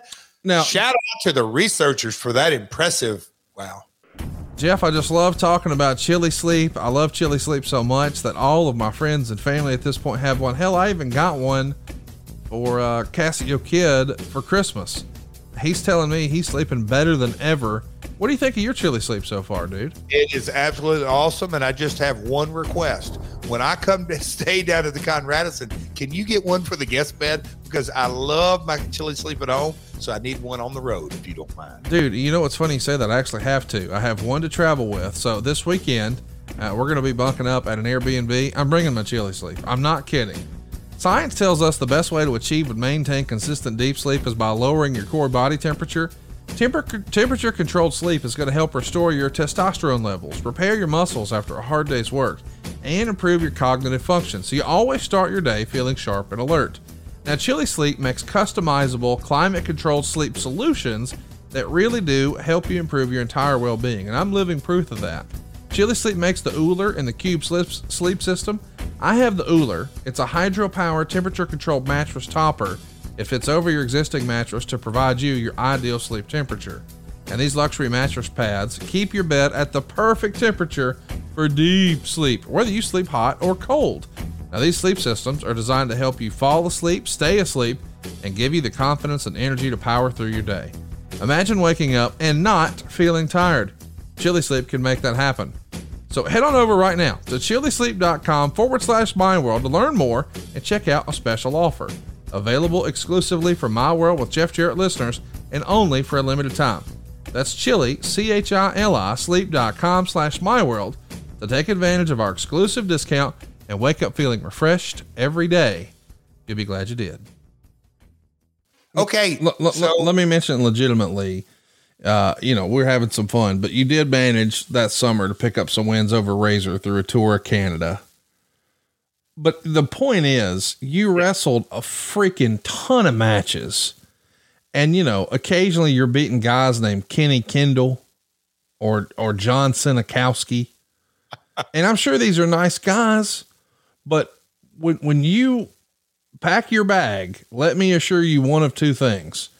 You're going to win on TV against a guy we've never heard of, or you're looking at the lights. And I understand that in this era, because in this era, the idea is the, the heels get all their heat on TV, but boy, if you want to see them get their comeuppance, you better come out to the arena and buy a ticket. So I get that. And it's a cool honor to be toting around the assistant manager badge. I mean, the Intercontinental Title Championship. That's a cool thing too. But I could see how, and I understand you're saying it's bullshit. You weren't frustrated, but I could see how you're thinking, well, God dang, it, it, I'm a fake singer who don't ever win either. Like you got to let me get something, right? Uh, you know, we're gonna back. We're gonna tie this together. I bet Jerry Jarrett wasn't real happy with that either. Yeah. Um, but you know, and and and uh, to um, that, that's what I was driving at. Is I think your dad. You told us on a TNA episode when we were first talking about building TNA. He talked about how you need one star, and here's the segments he appears in. He never appears before this segment, and he never loses, type of deal. And I'm not saying that Jerry Lawler never lost, but I am saying when when he and your dad were drawing the most money, your dad made sure we didn't kill the golden goose he protected Jerry Lawler. Jerry Lawler was, as as as Vince McMahon once said of John Cena, he's who feeds us. So when we understand that, I could see how your dad would think, Well, damn, they're not protecting you at all, Jeff. Here, they're exposing your gimmick, and you're losing all the freaking time. I could see how your your dad would infiltrate that in the message to uh, to to the torch. A hundred percent, as the T-shirt goes. Uh, yes, uh, yes. Uh, you know, when I'm sitting here, and and you know, my father wasn't a part of that conversation that I had with Vince once or twice early in '94. We're gonna get you exposed in TV time, and you can talk, and your character development, and we're gonna roll with this. Vince was very excited with vignettes and you know Bruce's work and my work and Kerwin's work, and that's where we rolled through it. So my father wasn't privy to that, regardless of whether I shared that with him a couple of times. Um, you know the the uh, 95 Rumble that we t- talked last episode. Uh, I won, and then I came back in the main event. So the TV time and although those impressive wins, Ben Jordan, Aldo Montoya, Conrad, you did a wonderful job just reeling off those names. But yes, uh, not a lot of wins, lots of TV time. Uh, that was my job. Uh, made a career off that, taking bumps and making guys look good. Uh, but yeah, the the Lawler mentality, the Cena mentality, um, the the credibility, and um, yeah, it's and you know the narrative in early TNA was, oh, Jeff wins all the time. Yeah, it's that old uh, Terry Funk promo. Oh, you're seven time champion means you lost to eight. So let's get into it, man, because there's a lot to unpack here. Uh, you know, one of my favorite things to say here on the show, but there's so many twists and turns in all this. After you have this last phone call with Vince, how are you contacted again by the company? Is it through Vince? Is it through Pat, through Bruce, someone else? The next time, so the the legal shuffling, I knew, uh, like I said uh, er, earlier, I knew by Vince's tone, he wasn't angry or mad or any of that. I just knew, okay, it's going to be a bit. This is not, um, you know, I'm, I'm not, I'm not headed for Raw next Monday by any stretch of the imagination. And they're going to think through it and figure it out. I just, and I, you know, probably, I don't want to, see yeah, pro- probably knowing my brain, especially back then, I started thinking worst case scenario, like, oh my God, are they not going to bring me? What, you know, what's going on? But I, I knew it was going to be a bit, but also understood from the business perspective that I walked out, they're reshuffling the deck when the time's right. Um, you know, because anything can happen. Injuries can happen, creative messes can happen. Um, you know, as we roll in there, just different life can happen. Just you got to be ready and and uh, sort of wait your time. But I, I knew that Vince was not in a rush but not because he was still pissed off. It was, we're going to bring you back when the time's right. one of those deals. And so the lawyers were going round and round, and maybe that was legitimate on their part, but they wanted to make sure that they had it legally documented and that Vince was happy with the legal side and we just wanted to understand it. But my attorney was very bullish on it's either they're going to breach you and it's we're going to a new contract, or let's just uh, note it and not sweep it under the rug, but basically say, okay, your uh, expiration date is not changing. It's going to be October, you know, 17, 16, 17, whatever it may be. That's that that date sticks. So from a legal matter, it was it was over and done with. That took a bit, a lot longer than I wanted to, but it took a bit, maybe a month or two. So uh, let's talk about Nitro because you just casually mentioned a minute ago. Oh, I remember watching that on my dad's couch. I just want to give everybody the timeline that by late summer, people are talking about Nitro because it's going to debut on Labor Day. Do you remember having communication with your dad about Nitro or or him pitching you anything on Nitro? What what stands out in your mind about the announcement that WCW was going to be creating a, a Monday program head to head and then once you act, tell us what you remember about watching that first show and seeing Lex Luger pop up, apparently on your dad's couch. So, man, this is, as Vince would say, good shit, pal. Uh, I can't do a Bruce impersonation, but no. To, so to put it in context, you know, we're we legitimately were called the new generation era, but and Randy had left. But when you look at it, WCW and God bless Eric on how people this day and age, I don't think they realize the monumental task Eric did of rebuilding a brand.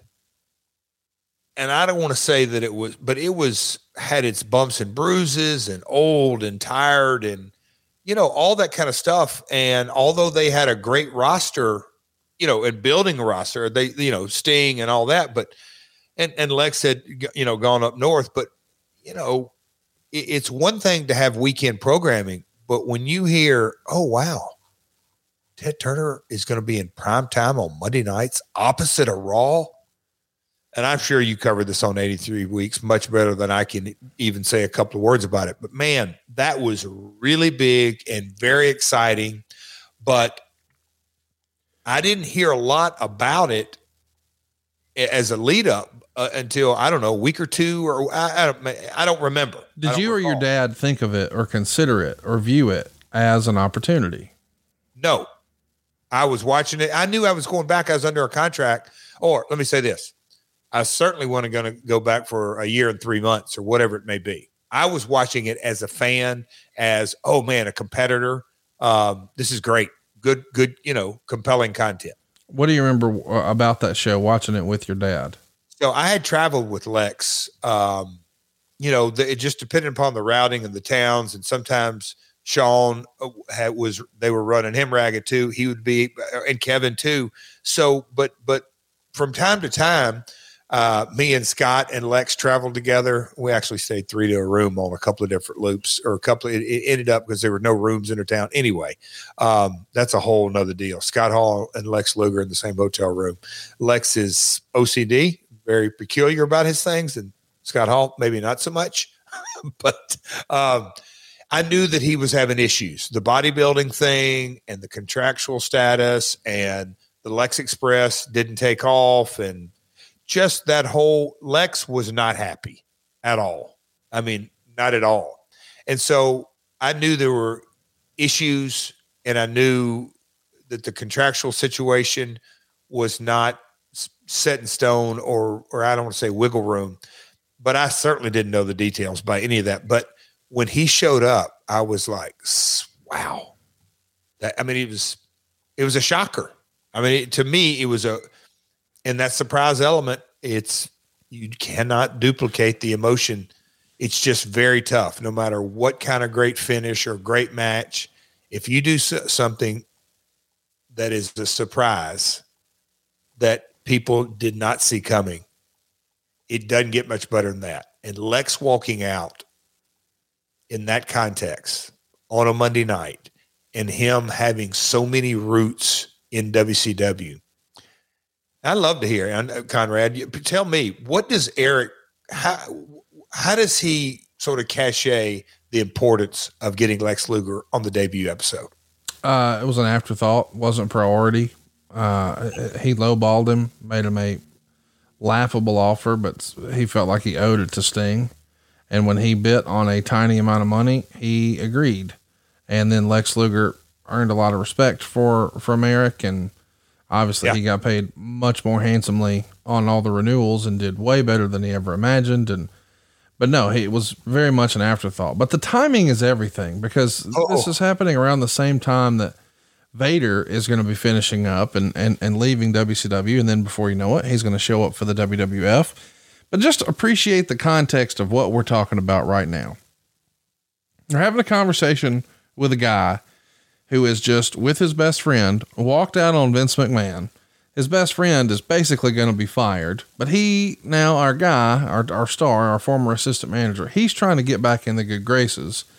Meanwhile, his dad is feeding the dirt sheets a narrative to try to help his son. But oh, by the way, he's also a consultant for WCW at the exact same time the biggest wrestling show in history, WCW Monday Nitro, is going to be launched. And who shows up on the first event as our former assistant manager itching to get back to work is watching on his dad's couch? A guy who was just on tour with the former assistant manager. This is just so crazy that we have a hokey pokey WWF talent and a WCW consultant watching the new WCW show when a guy whose WWF contract just ended the night before shows up. What a small world. What a small world. Gotta love the wrestling business, right, Conrad? The Observer says this Jeff Jarrett is still going to sit it out, and the two sides are farther apart at this point than they were one week ago. As press time, there's no progress that's been made between the two sides, and Jarrett is attempting to get out of his contract and entertain offers at that point because right now nobody can dare talk to him or risk a tampering lawsuit. Usually, when a guy leaves the WWF while under contract, the promotion lets him work anywhere but WCW. But some feel because of the nature of what happened, they may want to keep Jarrett from working with USWA. According to Jerry Jarrett, his son was unhappy about being portrayed as a phony singer in a phony business and uh, thought that it would make his career go the same place Milli Vanilli's did.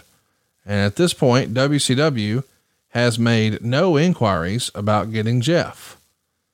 So it's at least reported here that you don't hate the idea of doing the WWF thing. But again, you've told us that was not the case. You, you wanted to go back to the WWF. You were not interested in pursuing WCW. But somebody's feeding this, and we both think we know who. My goodness.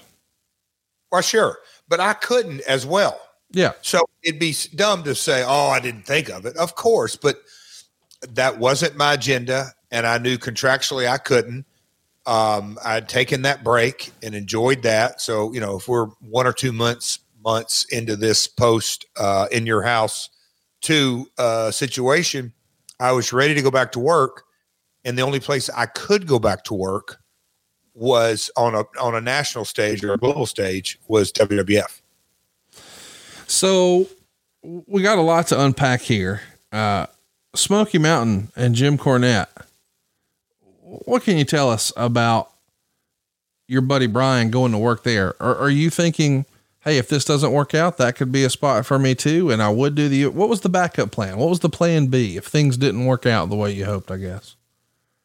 Well, I had probably an overwhelming amount of confidence in myself that if I had to wait to the following October, so be it. Um, you know, my father, uh, like, and we've covered this. He's car salesman, used car lots, partners in this, land, all kind of things.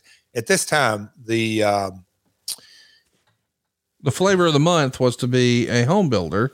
And so you, I was going to say, so, yeah, I mean, well, he had the, the, the, the farm that we grew up on was, uh, now it's obviously annexed into Hendersonville, but it was the last farm land in Hendersonville. It was 110 acres.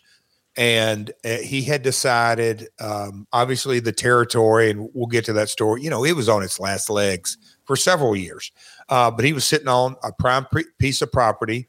And um, up to this point, he had really just bought and sold land, and that's how he was in the real estate business. But um, he decided he was going to develop that property, and so he um, took a 110 acre farm and cut out at that time. I think it's down to six, but I don't know, 16 acres uh, for his uh, personal house. But other than that, he was going to put in uh, lots. So 196 lots or something like that. Anyhow, he said, What do you think about getting your contractor's license? And I said, Well, what goes into that? Anyway, we had a short conversation and I said, Okay, I'm going to go get my home builder's license. So I started uh, studying for that um, and went and got my contractor's license during this time. So I was doing some lake time. I wasn't a summer of no worries, but uh, I was getting a lot of lake time. I got my contractor's license. Um, my dad was, you know, the consulting deal didn't require, I don't say any, but very little amount of time. But he was always, you know, he still owned the territory, uh, but but he was home building, and so I was looking at that. That okay, uh, maybe this will put groceries on the table until my contract expires. But I didn't really have that thought. Look, I, I love wrestling, but at that time, my, my lawyer, who, like I said, was Atlanta based, he didn't completely understand the territory system. And oh, your father has a wrestling promotion. No, it specifically says you are signed exclusively to Titan Sports and you can't go work for them. So it was a, a, a unique time. Um,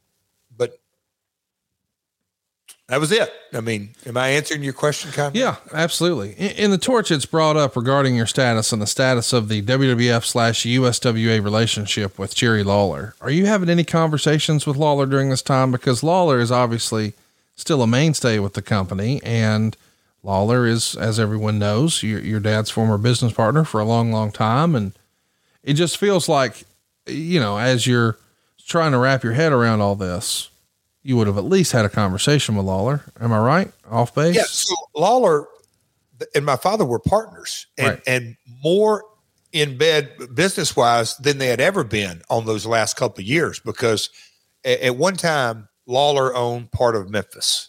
So I don't want to get too granular, Conrad. So help me out. And you did, you, did you I, I, don't know if you got into this, but anyway, Lawler just owned part of Memphis, and then it got to the point that he lo- owned part of Nashville, Louisville, and Evansville. He he profit shared in the entire organization, so they were definitely partners.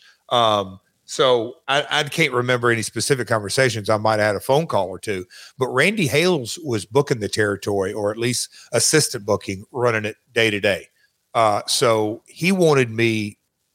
I don't say immediately, but yeah, probably immediately when all that went down, and I knew that I couldn't, or that was going to be an ask, and I was just going to let the chips fall where they may uh, in in time because there wasn't, you know, wasn't a lot of money to be made.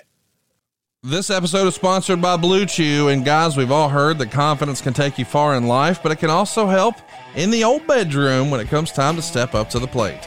That's where you get the hot tag to Blue Chew. Blue Chew is a unique online service that delivers the same active ingredients as both Viagra and Cialis, but it's in chewable form and at a fraction of the cost.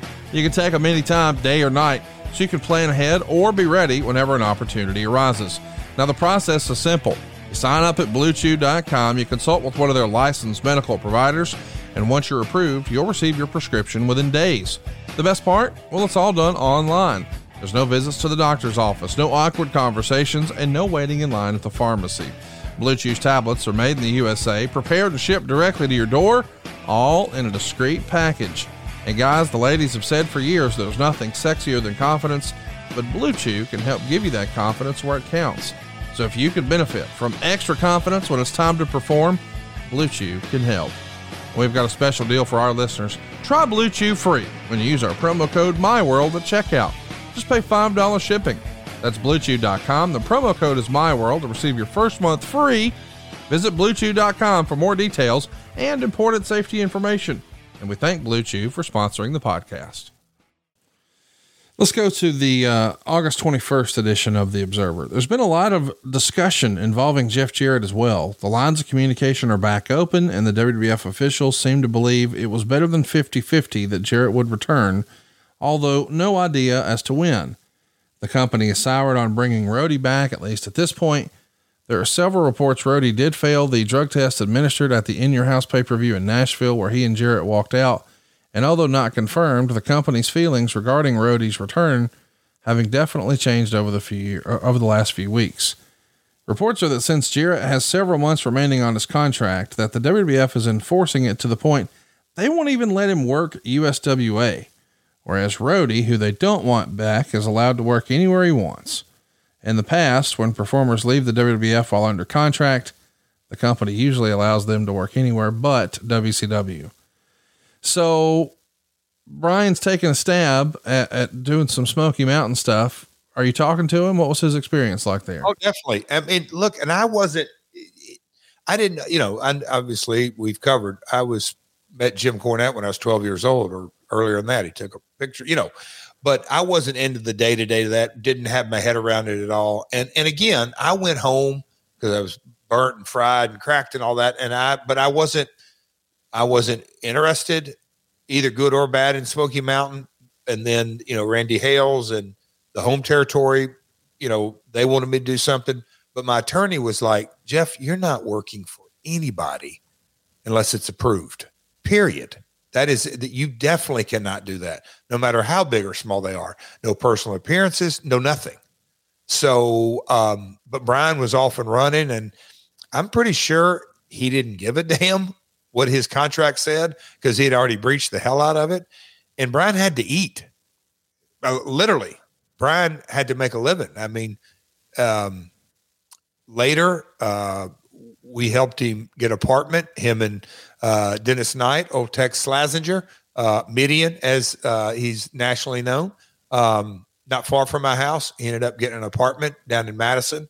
but um, and I think it was right during this time frame or a few months after that. But no, Brian needed a paycheck, and so he went to work immediately um, for Smoky Mountain and USWA. So, uh, was it ever discussed or, or, or told to you, hey, you can't go work anywhere, including the USWA, or did not get that far? Well, I mean, uh, that's why my attorney told me you cannot work for anyone, and I'm like, okay, let me try to explain. You know, because again, it's Conrad, and I know you've run into this. Sometimes it's hard to explain, folks, the wrestling politics and industry. Would wrestling, fa- wrestling family dynamics are the most exhaustive. we'll talk about that another time. Uh, Jean Pierre Lafitte, now known as PCO, is doing local media in Montreal to promote his match against Diesel on September 15th. And when asked about you and Roadie leaving, he says that amongst the wrestlers, it wasn't a big thing. What was your relationship like with PCO back then? Shared a dressing room with him in um, GCW in Hammerstein Ballroom. Always good. He's always fun natured. He got mad at us, Conrad, for bringing up him uh, dropping a deuce. So this is the, this is another podcast. I didn't do it. You did. Bullshit, you did, Scott. No, You're yeah. who laid it laid into I it. wasn't there. A listener asked the question, and I A asked listener. listener questions on the show here. Oh, okay. Here we go. And I guess- we, anyway, I didn't know you. I hate to hear you have shit heat with PCO. shit heat is bad heat. Uh, PCO, good man. Um, hard worker, man. I mean, he's always been that way. But uh, yep, he had Montreal was a unique uh, market because the Rougeaus and PCO, and they were always self promoters. So it was a little bit. Uh, we covered that last week. It's a little bit an anomaly because they got out and worked the town locally. It wasn't ever just another show in Montreal. So let's talk a little bit about uh, as this thing continues to deteriorate. The Torch would say on the 26th, sources indicate the tone of the negotiations with Jarrett have deteriorated in the past two weeks to the point that the odds he will return are now less than 5%. Roadie's situation remains status quo. There's no word on any future, future talks taking place between him and the WWF. So something's changing here. And it feels like, I don't know, they've got cold feet. They've reconsidered what have you. At any point, does it cross your mind or are you this um, delusional optimist you've told us? Do you ever think, damn it, I may have just accidentally thrown away my whole freaking career here? Uh, delusional optimist, but the conversation that I had with Vince, I believed him, I trusted him, and knew that I'm coming back on Vince's terms, not Jeff's terms, not Jeff's suggestions, not any of the above. Um, and I just knew that it wasn't going to happen overnight, but also had confidence in my ability that when the time's right, um, a good hand, as they say, will always find a spot.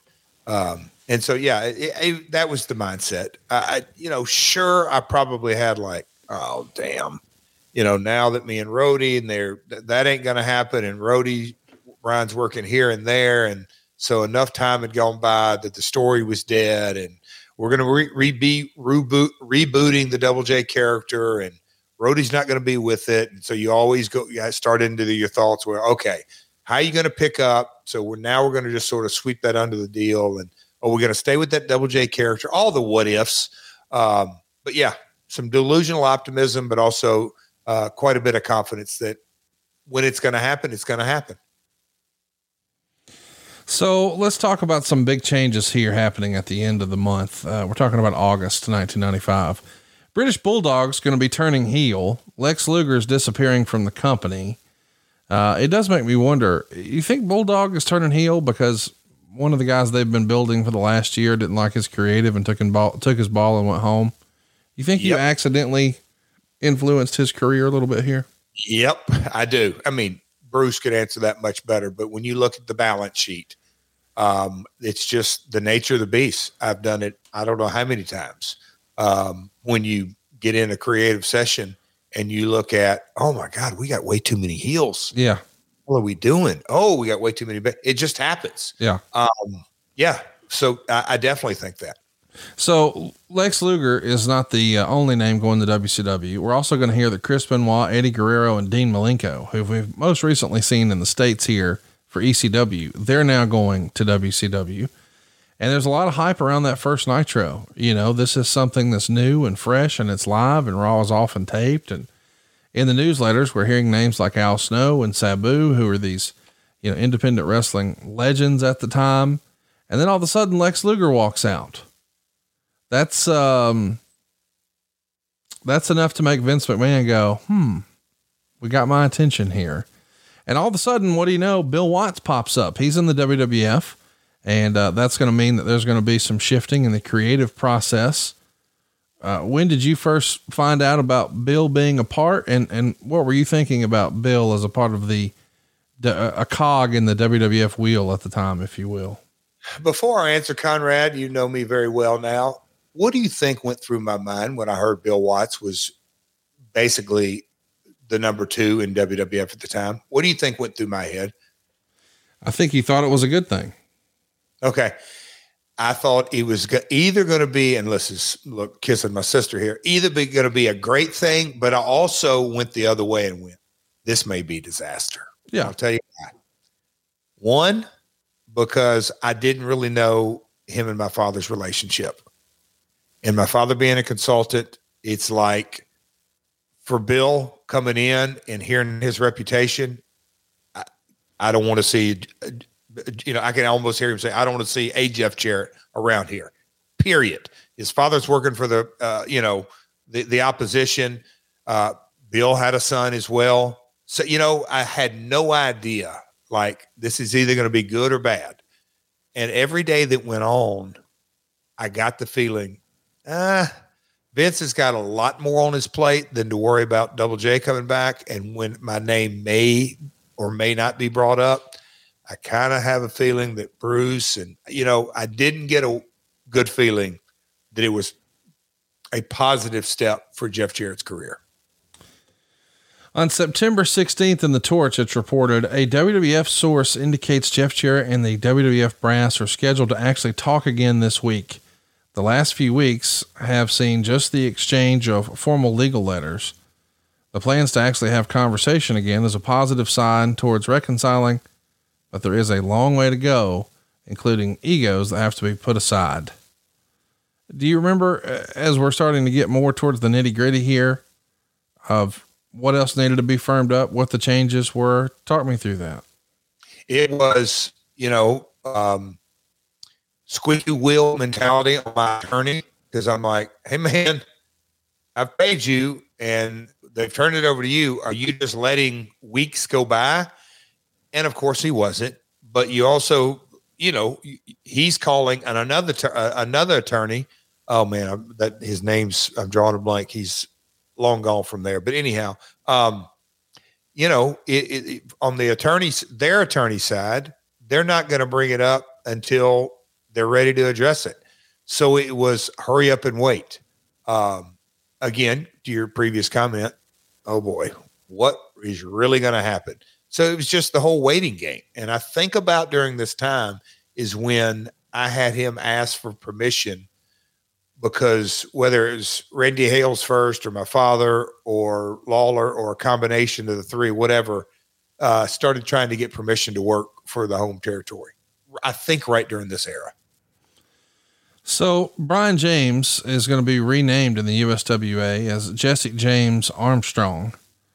And uh, it's reported in the Torch, quote, Vince McMahon flew Jeff Jarrett to the WWF's Connecticut headquarters on Thursday, September 21st. Word in the WWF is they put their personal differences aside, but no deal was reached. They're expected to talk again later this week. Odds are increasing that Jarrett will return, but they are far, far from reaching an agreement. Certainly, Jarrett would want an unconditional assurance that his grievances would be addressed. So, talk to me about this face to face meeting. Did this happen? it's a day trip, if I best recall. And it's, I want to look you in the eye and basically say, are we going to behave and communicate much better? Yes, sir. And, you know, it was, it was very friendly, but quick. That's the best I recall. So you, would, you got on a plane from Nashville and flew into LaGuardia I assume Vince flew you first class. And then he's going to have somebody probably pick you up and bring you to his office. You sit and wait a few minutes and then y'all meet and it's an in and out meeting. Yes. Did you feel like at that point it was just him showing you who was boss, so to speak? Today, as I said here, yes. And hearing the recall and all that for sure. Um, at the time, I probably looked at it as all right, he wants to look me in the eye and really find out where my head's at best he can. He's doing what he he's doing due diligence. Yeah. Yeah. And, and also, and I, even at this stage of my career, I knew that he was having to walk back in a room and say, Hey, team, or specifically, Hey, Bruce and Pat, I looked him in the eye. So quit, quit and look, Bruce, I'm sure has had this kind of situation umpteen times. Okay, Vince, if this is what you want to go do, this is I've said my piece, but if you want him back on the team, he's back on the team. Now let's go to work. And Vince felt he owed it to the company. You know, mm what's best for Titan Sports or best for WWF is what we're doing. And so Vince made that decision, but he made sure he the best he could, dot his I's and crossed his T's. And that's really what the meeting was about.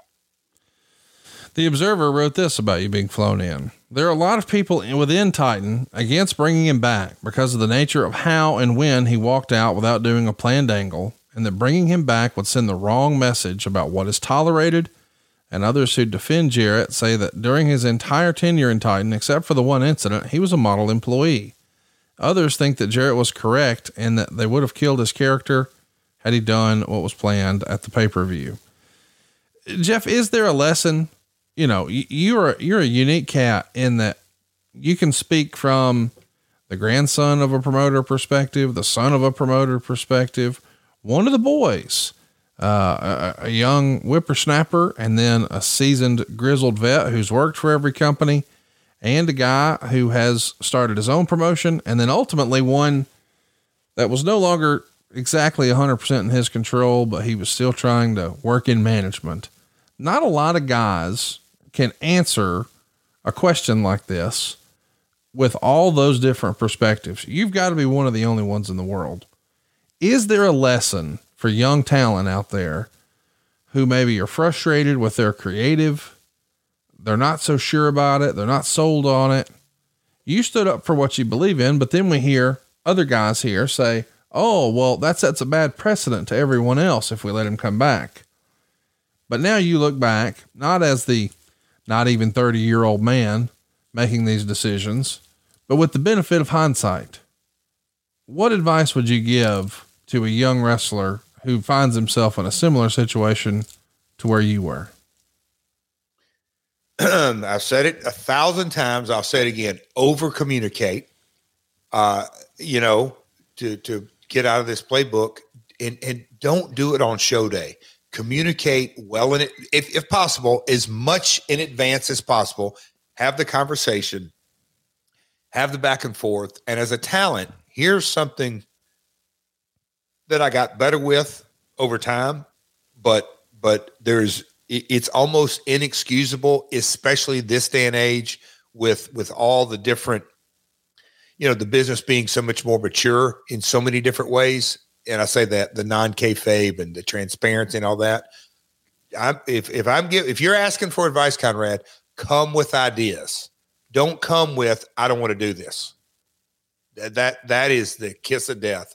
And just make the word. Say, hey, can we do it this way? Oh, you don't like this? I mean, if you can rapid fire off four or five different ideas, that is, um, pardon the pun, the game changer.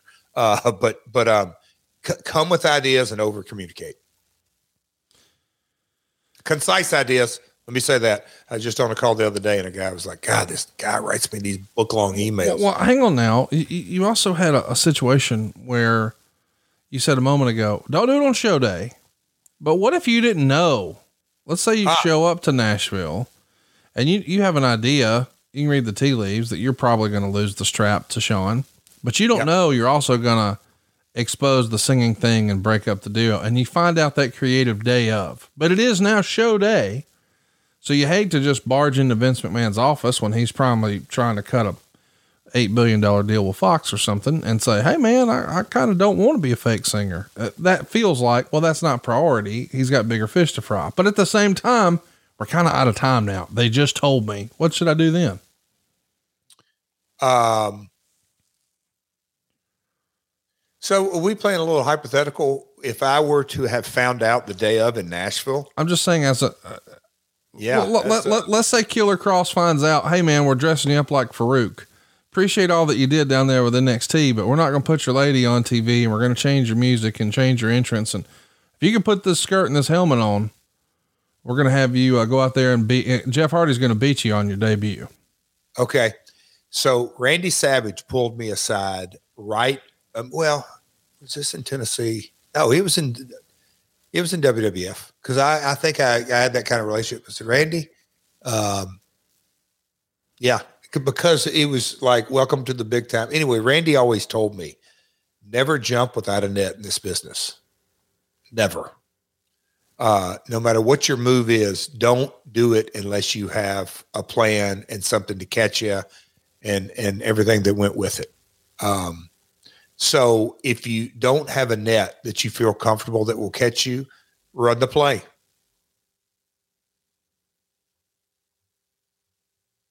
So your advice is, Run the play. yeah, It's day of. Run the play. And here's and I and here's look. I, I'm just a, back in those. I'm still an idiot some days. Back in those days, I was just born and raised on Memphis. That you literally can do anything. You can change and pivot and do this and do that. That that just look, run the play and then follow. Try to figure out what you're going to do the following week.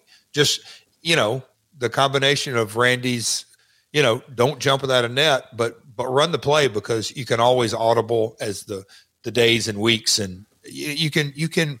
It's it's it's subjective. It's it's it's a creative, free free flowing uh, type deal, and but you know that's what I thought, and I did very very best to communicate. Vince knew I didn't like that angle from the first time I heard it. Well, I guess what I was asking is if you had Yeah. to do over again, would you do it the same way or would you have just done the angle? Yes.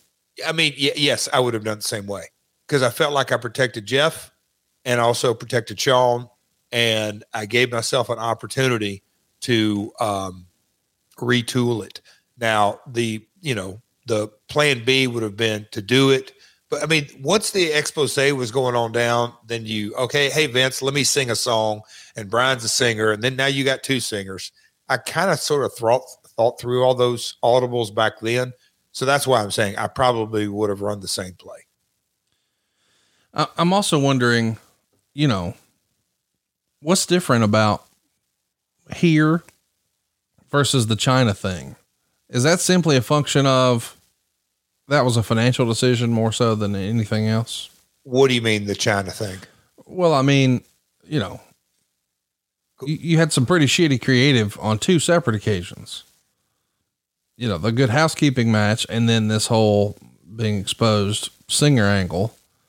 And both cases, you wind up leaving the arena. One of the times you don't go through with the original idea. The other time you do go through with the original idea, but big old stack of cash too. Was that one primary? Was that creative? I understand it was a financial issue, but still, in the old kayfabe days, you know, and I get that the business was woefully different by 99, not arguing that. But once upon a time, when Ric Flair lost to Mr. Perfect on Monday Night Raw and he showed up in WCW, Ole Anderson said, What good are you to me now that you just lost on national TV last night? And here you are getting whipped with an ironing board covered in Flyer. f- flyer, as you said, and, and, and, and dropping the Intercontinental title to a woman. And I'm not saying that to be an asshole. I'm just saying that had to be something where you could at least cross, it crosses your mind. Well, shit, I don't know that I want to do that. Okay. All right. Now you got granular. So I'll re- re- return volley here. When, because we were, you know, in the dressing room in the back as the Attitude Era was evolving. And X Pac peeing in my boots and mankind playing three different characters and the oddities and Val Venis and uh, porn you know all the different characters. I don't want to say kayfabe was thrown out the window but the the the the, the shock jock the just i mean the gloves were off across the board so i and I'll, I, and I've said this on here. When Russo originally pitched the Chyna deal, I just went, hell yes.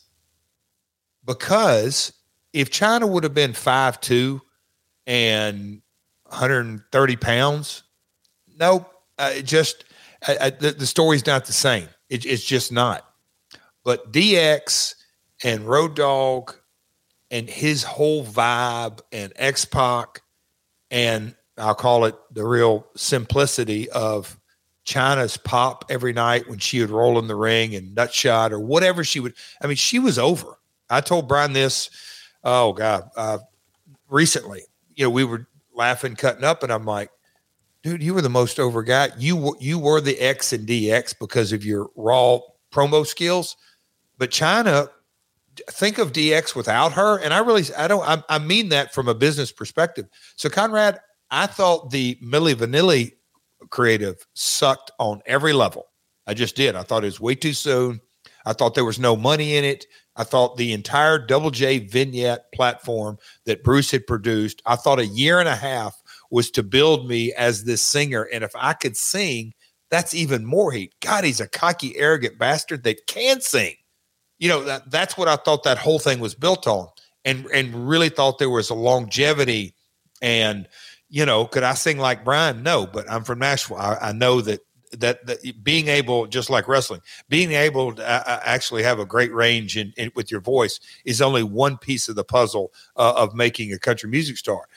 But so I didn't like Milli Vanilli creative the the uh, ironing board and the flour, but the the good housekeeping and the persona and Mula and May and um, the, the my sidekicks and everything. Conrad, I really liked the creative from the original pitch, and then as I got rolling in it, I realized this is this is really good stuff that is memorable and it's drawing money and I'm the heel that can pull this off and I can get done with the Chyna angle, Chyna angle. And then, man, my value, my stock's going to go up, and who knows where it's going to go from there.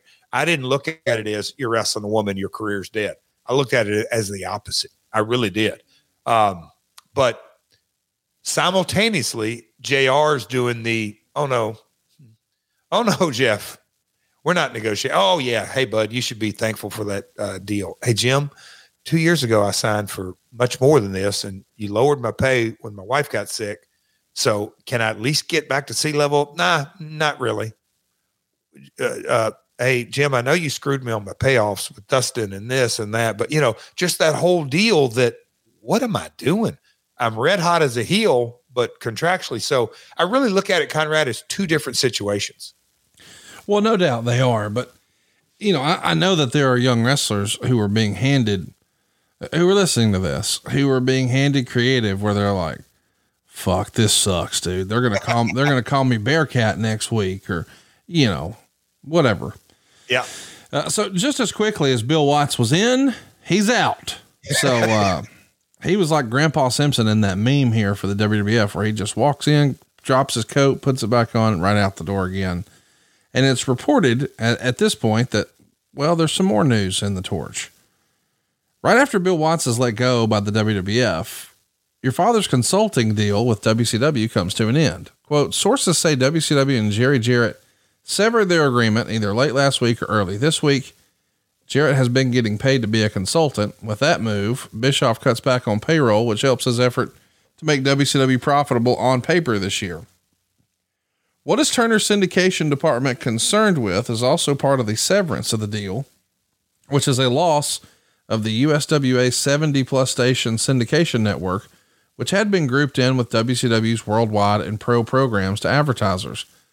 Bischoff always included those USWA syndication viewers as part of the number he quoted to back up his claim that WCW was quote unquote number one in viewers.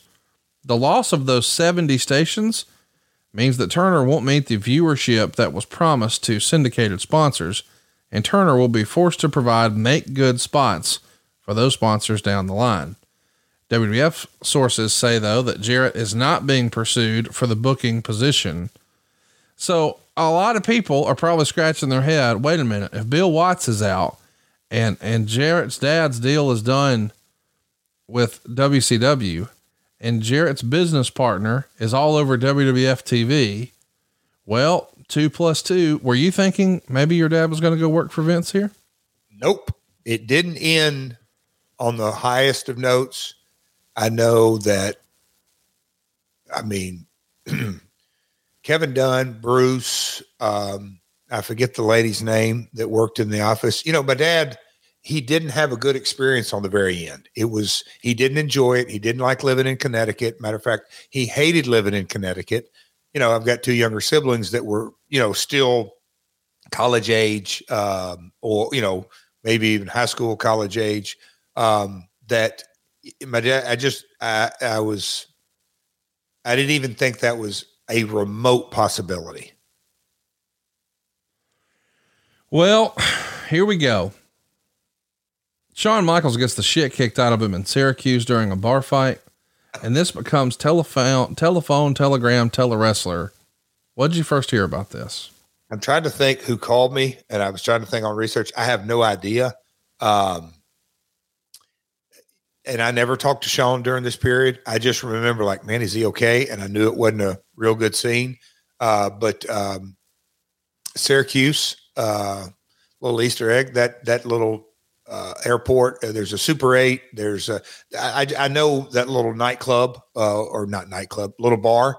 Uh, I was pretty. Oh, we used to go in there coming back from trips, and we'd fly out of Syracuse. So, yeah, that's I heard it. I heard it was an ugly deal. Um, Matter of fact, pretty rough deal. Uh, that's about all I heard though. So the WWF is going to send the current Intercontinental Champion Razor Ramon to headline the USWA Mid South Coliseum show on October 30th, and he's going to take on Brian Christopher in the main event. Are you at the show? Do you pop in to say hey to Razor, or what do you remember?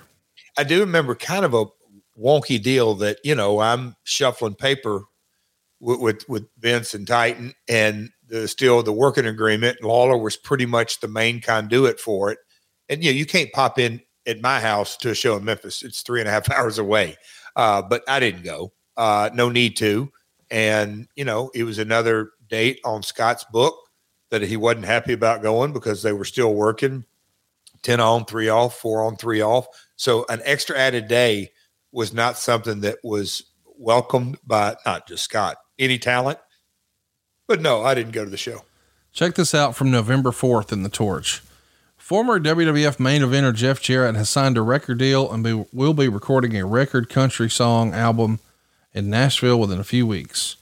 Because everyone knows the roadie was a good singer, apparently no one knew that Jarrett could also carry a tune. The ongoing talks between Jarrett and the WWF are, recon- are as reconciliatory as they've been in six weeks and a couple of sources indicate the odds are very strong he'll be returning soon. If he doesn't agree to return soon, he'll probably wind up just sitting out until his contract expires and then look for other opportunities. Because Jarrett quit without giving 90 day notice, the WWF has the advantage in being able to contractually prevent him from working elsewhere until the contract expires.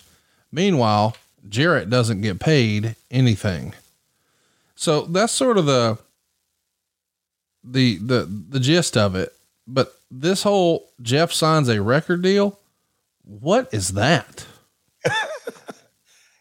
Conrad, we've never discussed this, have we? Ever. Yeah, that, and that's I don't think that I've so it's all actually so he, here again this is 95 so the, the the world of the WWF is not well as known you know it's not publicly traded any of that um, but I've got lots of friends in the music industry, and this is a, a time when the mid 90s, the Hat Acts, guy named Garth Brooks, but there were a lot country music wasn't just hot. It was uh it was red hot um in, in a lot of ways. And so I had a buddy of mine who was a manager and he's like, Hey man, you want to uh, come down here? Do you remember Chad Brock from WCW? Yes, I do. Okay, so there was a connection of a connection. But anyway, the management team called me. We, we were, and he goes, "Man, let's meet and talk about this." So I'm trying to explain to them, here's the deal, and and they would not get off center of, well, what do you think the WWF will do? And I'm like, at this point, act like they don't exist. Okay, but we were trying to anyway over a period of about not long, but about three weeks, and they're like, okay let's sign you to a deal and we'll get you in the studio. And I actually sang in the guy's little uh, office studio and okay, we're going to do this. I, you can sing enough. You know, I'm not road dog, but I can carry a tune. But, but, um, Conrad, they were, we were going to, they were going to, let's figure out how we can maybe put out a single or something. But the, the avenue was of the double J persona and coming off and how do we turn this storyline into a real deal? And certainly WWE will get on board. And I'm like, guys, it's that that that doesn't work in Vince's world. He owns it all, and so there was a it was it was really hard meeting of the minds. But I kept pushing and trying to figure out how we could make that happen. And the manager, and it was Atlantic Records, and they had had conversations. And we had met with Curb, we had met with several of the folks around town um, but it was uh, probably a contingency that they were going to factor in how we getting WWF involved. And I knew from the beginning that wasn't going to happen. But yes, Conrad, we had a an agreement, but it, it wasn't like they're going to put a bunch of money in my pocket. But no, we had an agreement, but it was more or less contingent on how's the WWF going to play into this. Um, and of course, I knew probably not going to happen. But yes, those conversations took place and we got them to a point that they were willing to move forward if somehow some way. But at that time i couldn't even use double j. Yeah. You know, vince owned double j. So um, it was it was messy but there was not just interest. They were ready to do the deal but again i call it a contingency deal. So there's a story in the torch about how this is record low morale in the wwf locker room. And uh, the boys are just really unhappy. But then he writes this quote, on the bright side, and yes, there is one, Jeff Jarrett came to terms with the WWF late last week, and the WWF is currently formulating plans for how to reintroduce him into the mix, which could take place within a few weeks or not until later this year. His return and freshness drastically helps the heel side of the WWF roster. So, how does the deal come to be? And, and, are you nervous about coming back into the locker room? Did you think any of the guy? Are you still at that point just one of the boys, or some of the guys going to feel like, oh man, I can't be seen, uh, you know, hanging out with that guy. I'm going to get heat. Everybody knows Jarrett's got heat around these parts, or what have you. I thought it was just a, a, a kind of like, damn, it's taking a while, but no, I didn't. Is your question how do you, how did I feel about coming back into the dressing room, or had the whole deal? Because it was okay. Uh, hey, uh, attorneys, let Jeff know that uh, Vince or Bruce or Pat or probably Vince was the first call. You're starting back at this TV. I, I mean, it was. I say that simple, and I had no concerns about walking into a dress the into the dressing room. It is what it is, you know. Um, if you walk into a dressing room and think everybody's going to like you, that's delusional. Um, but everybody's business, and you do what you need to do to take care of business and get back to work. That was my mindset. So, are you promised programs, titles, more say in your future, or is it simply we're going to over communicate? And you took a long, extended, unpaid vacation to say we're going to communicate. That's it. It was let's get back to work. Uh, let's figure out where we're going, and uh, we're going to crank back up the Double J character and you know everything that went with it, and and let's let's go to the races. Just no roadie. Well, at this point, uh, would, you consider Bruce an ally or is Bruce just sort of taking a wait and see approach? And, and, and I'm sure you've covered this, not just on something to wrestle, but Arn and, and I, I don't know. The reason I say Arn is it's not so much this way today, but maybe it is. But the, you know, there, there. I was born and raised. There's office, and then the boys. It's just that was the dividing line. And I always viewed Bruce as the office. Yeah. Well, he and is. not negatively or not positively out of that. No, he was is. the opposite. Of course. But excuse me, go ahead. Uh, he's always been office. He'll Yes, that's what I'm saying. Yeah. Yeah. But but Bruce, in my interactions with him, he did what Vince is what you just you got a sense that Vince, I mean Bruce would, you know, maybe weave in and out of the lanes, but he's not crossing the white line or the the the dotted line. You know, he stayed in the lane, so I understood that. Um, again, I hit it off with Bruce when he produced me, so. I didn't know at the time that he was so against me coming back there for that stretch, but I got it later. But I didn't know that. But it was come back to work. And Pat always had a smile on his face. And I can't do a French accent, but Double J, let's go to work. Good to see you. And all, you know, the fun stuff. Good old Pat. So all of a sudden, something kind of fun's happening. It's the Jarretts versus the Armstrongs, or the Jarretts and the Armstrongs working together here for the Smoky Mountain USWA angle. We're, we're going to save most of the details for that for another episode. But is the Yeah. idea in allowing you to, to work on this really just help work off some ring rust and just get your rhythm and timing back? No, and and look, I agree, Conrad. I'm glad you said this because this whole storyline of me and Roadie and me coming back to Memphis and Lawler had been out of there and my dad's promo and and just it was a from a professional point of view, Conrad, it's it's going to be fun to revisit that because I had a lot of good times. We sort of had a little pop in the house, but that this run, uh, if you call it that, if I remember correctly, it's when The Rock was there. Um, it was a for sure in my mind the territories are dead. It's over game set match. But getting to have the storyline of my grandfather involved in the storyline and bob armstrong and the armstrongs and the jarretts and my dad put his house up and i'm giving teasers for the episode but it was it was a cool time a fun time but man it was my last hurrah in the territory So, from what I understand, uh, the the first time, so I guess you walk out in July, and now you're back in here. Does this sound right? Hershey Park, December seventeenth. Yeah, you spoke about coming back. Yeah, because I, I I did, and to answer your question, it wasn't to work off ring rust. Randy Hales, and I don't know if Lawler and my dad, I don't know where all that fit it, but Randy wanted to do that story. So it was, I'm going to go help the home territory while I can, because I remember specifically saying, Randy, I'm starting back in Decemberish or whenever that timeline was. But yeah, I, I'd had a date and we were starting back at a, uh, at, at a, in your house. So you're back and in your house, number five, Hershey Park, December seventeenth, nineteen ninety five. I think everybody remembers it's Bret Hart and Davey Boy Smith in a freaking bloodbath. Uh, but there was talk in the Torch and the Observer that the person being promoted as the new million dollar champion, because they're going to bring that back and make that a thing, is either going to be yourself or Stone Cold Steve Austin. And it's kind of fun that Steve Austin is considered for the same honor as you, the million dollar champion, considering you once said, you can stare at that check all you want. It ain't going to get no bigger. Uh, Oh, the, mercy. the irony here of you guys both being considered for that. That's pretty fun. you know, and I, I, it was never presented to me. I heard, you know, I heard.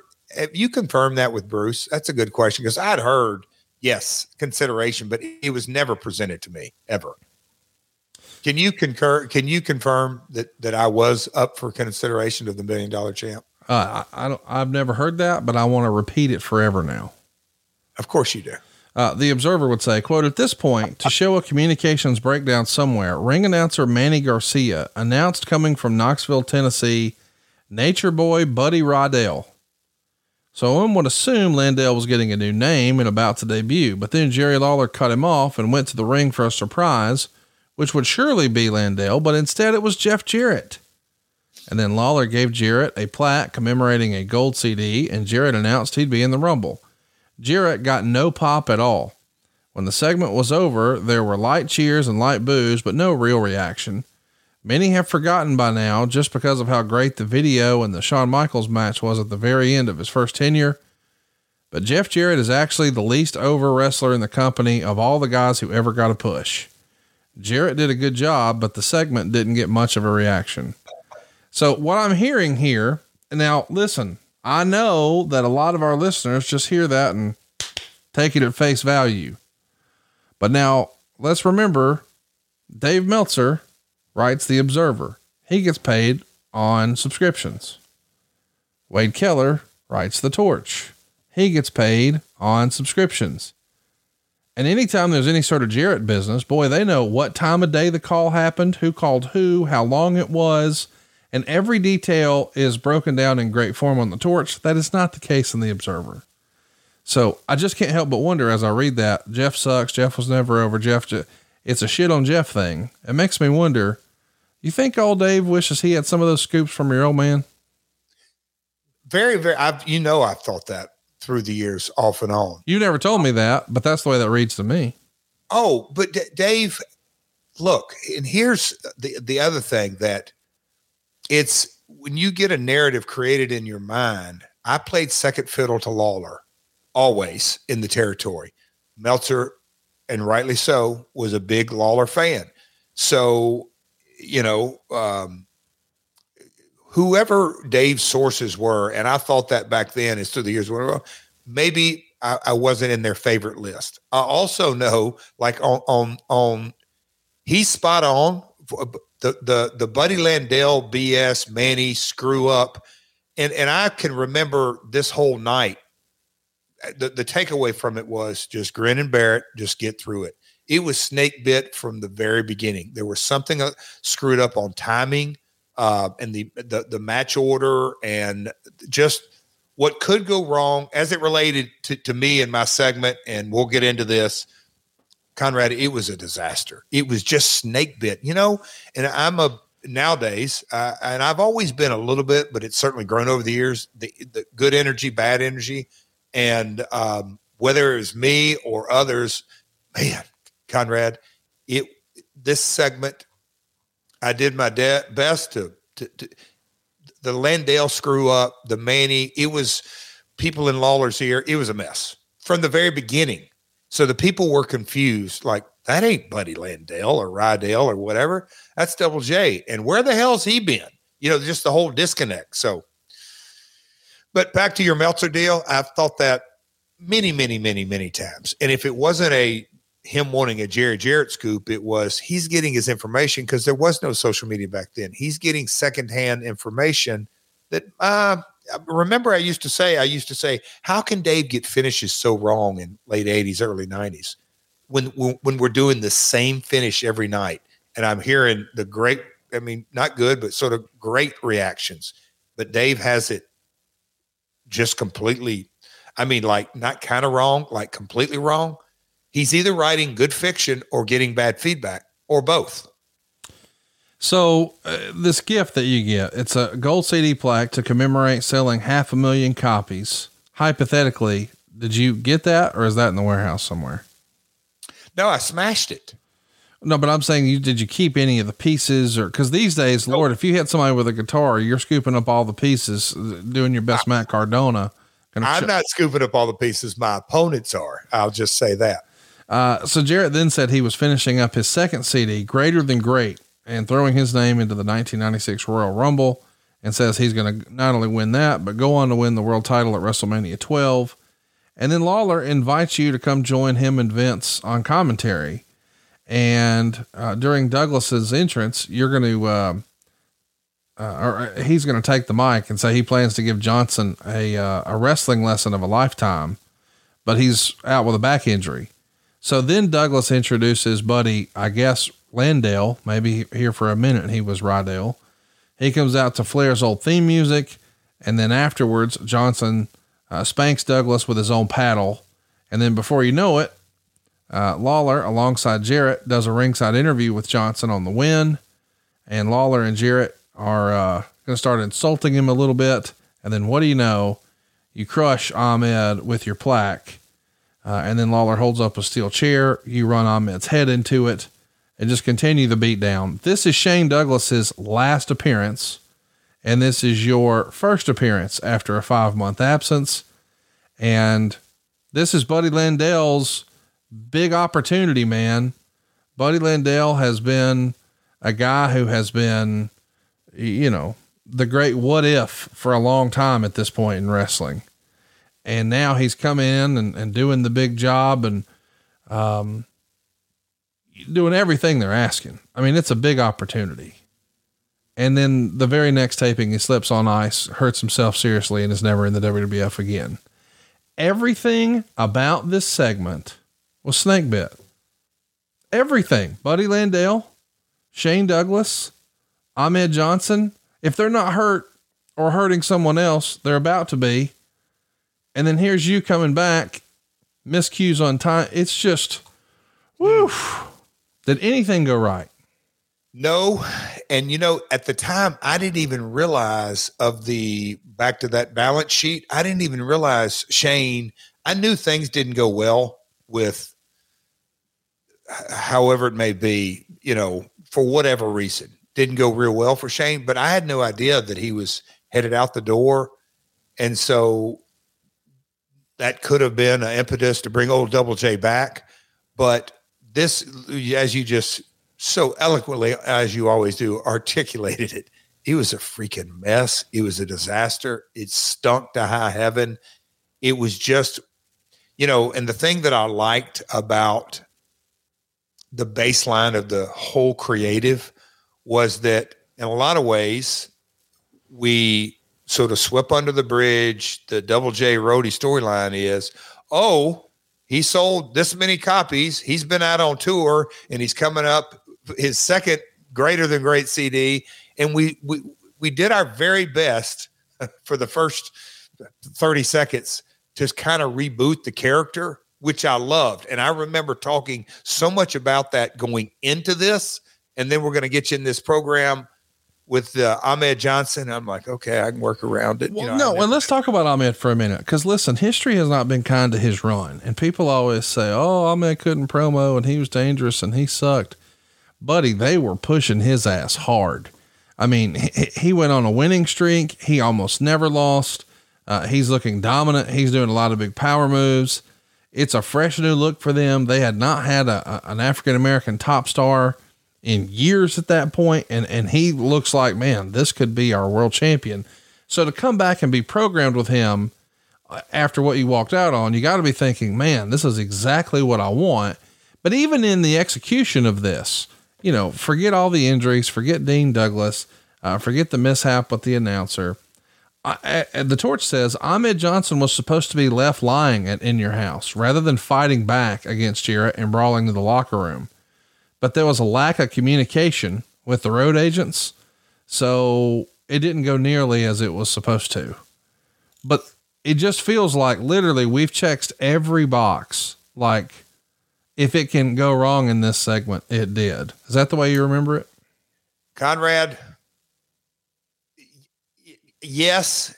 And I've been around segments like this. I've produced them, I've been in them. I've witnessed them. I've watched Piper walk out and do a 28 minute, you know, we, have seen all kinds of train wrecks um, in, in, every shape, form, or fashion. But if you go back, we're at the end of 95, beginning of 96, and you take WCW roster and the WWF roster, and you line everybody up and you look at who has the most potential. Yeah. Just, just look at it. Ahmed had the look. Yes. He, I mean, Ultimate Warrior wasn't this well polished, you know, but he listened to Pat. He listened to Vince. He, you know, he did what he, you know, that Hogan Warrior match. I mean, and, and unless Jim doesn't listen to everything Pat lays out, that match doesn't come off. But Ahmed had the push, had had the look, had the persona, had the athletic ability. You damn right. I'm like, okay, I'd seen his work a little bit in Memphis and I'd seen it on TV. I knew his work was limited. I had no idea about his personality and, and mindset. But man, yes, it was uh, opportunity. But you talk about starting off on the wrong foot. And you know, Conrad, you just said that uh, the, the, the sheet said he's supposed to be left laying. That's exactly right. And I have no idea. And I've never gone back and asked Ahmed, and maybe nobody was in his ear.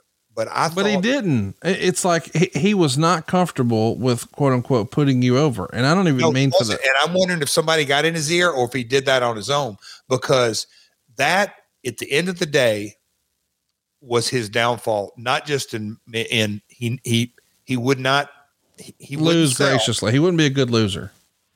Oh my God! Well, so here's here's what I, I told you what the torch said. Here's what Meltzer said. Jarrett hit him several times with brutal chair shots, and the two brawled to the back. Johnson didn't seem to know what to do because the brawl looked pretty bad.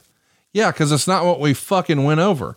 I'm supposed to get the heat on you, and you lay your ass there, and then we build a return, and then you beat my ass. But that doesn't work if you just hop up and And no sell chair shots. yeah. Folks, if y'all want to go back and watch that, I don't know if research has got something in front of you, Conrad.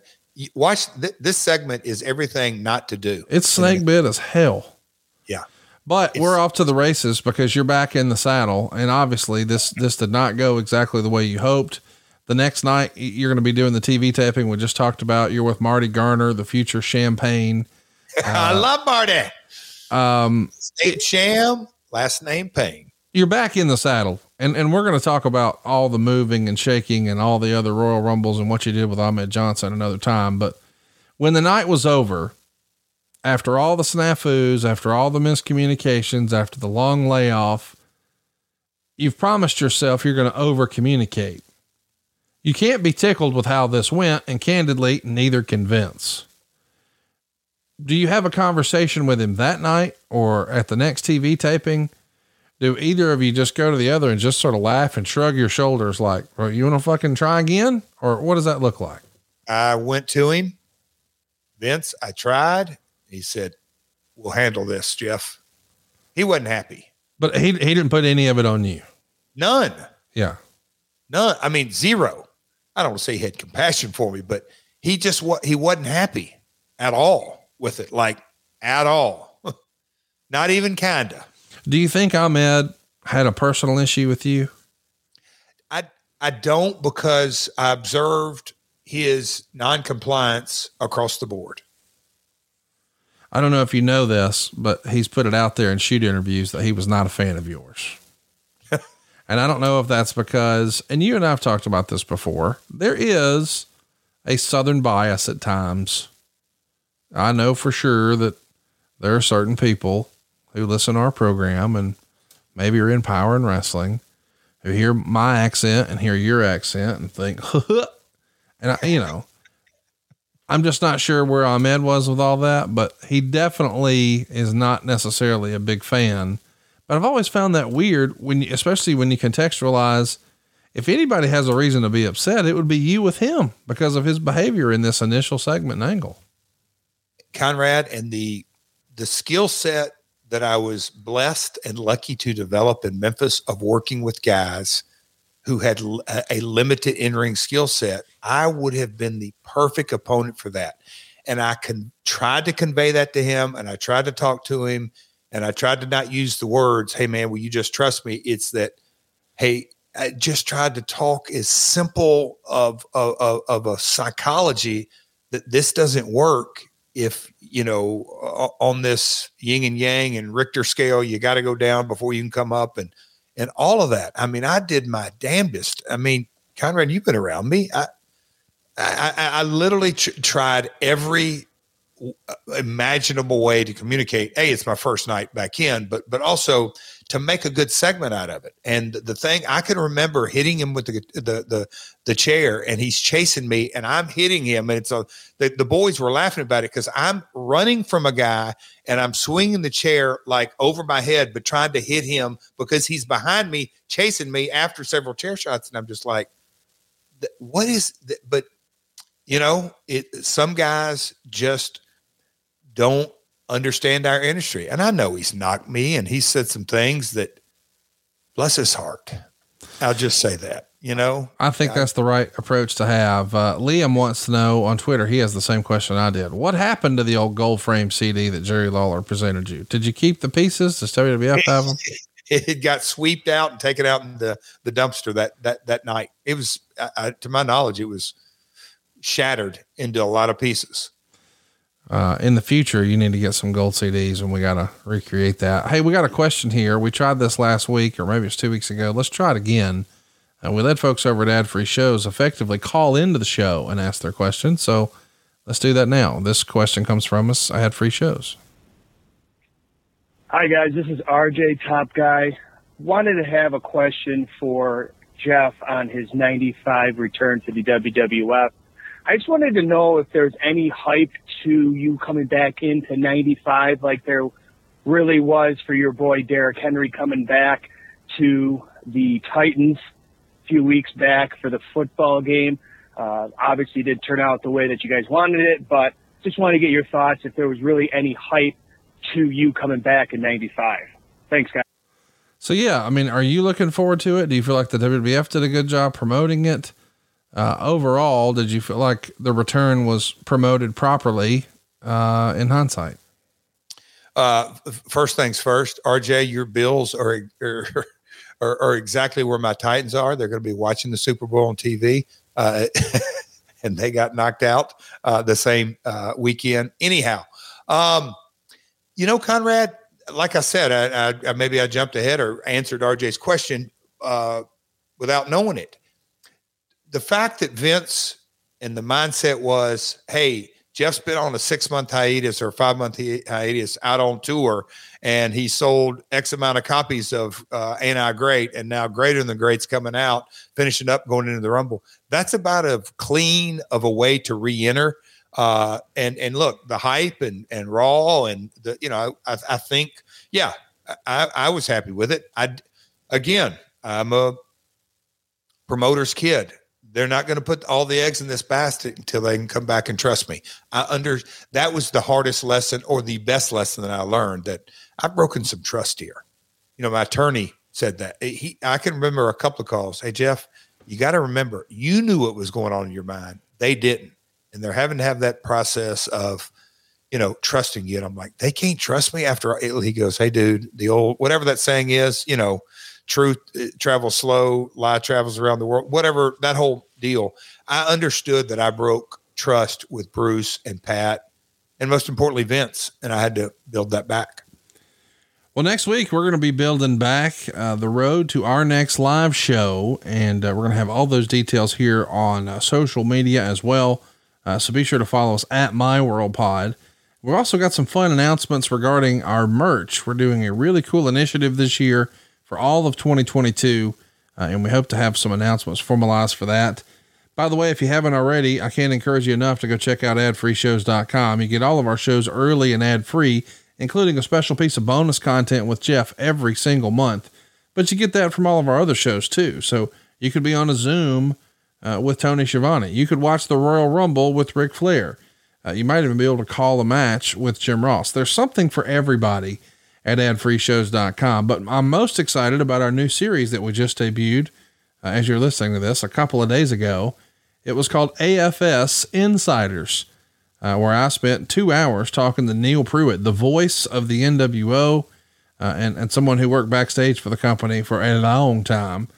Uh, and then we're going to have another one of those coming up next month. It's already in the can, a friend of mine and yours. So, pretty excited about all that we're doing at adfreeshows.com. I think it's the best value around, and we're going to be announcing our Top Guy weekend uh, here in the next couple of months as well. So if you haven't already, cruise on over, check it out, see if you like it, adfreeshows.com.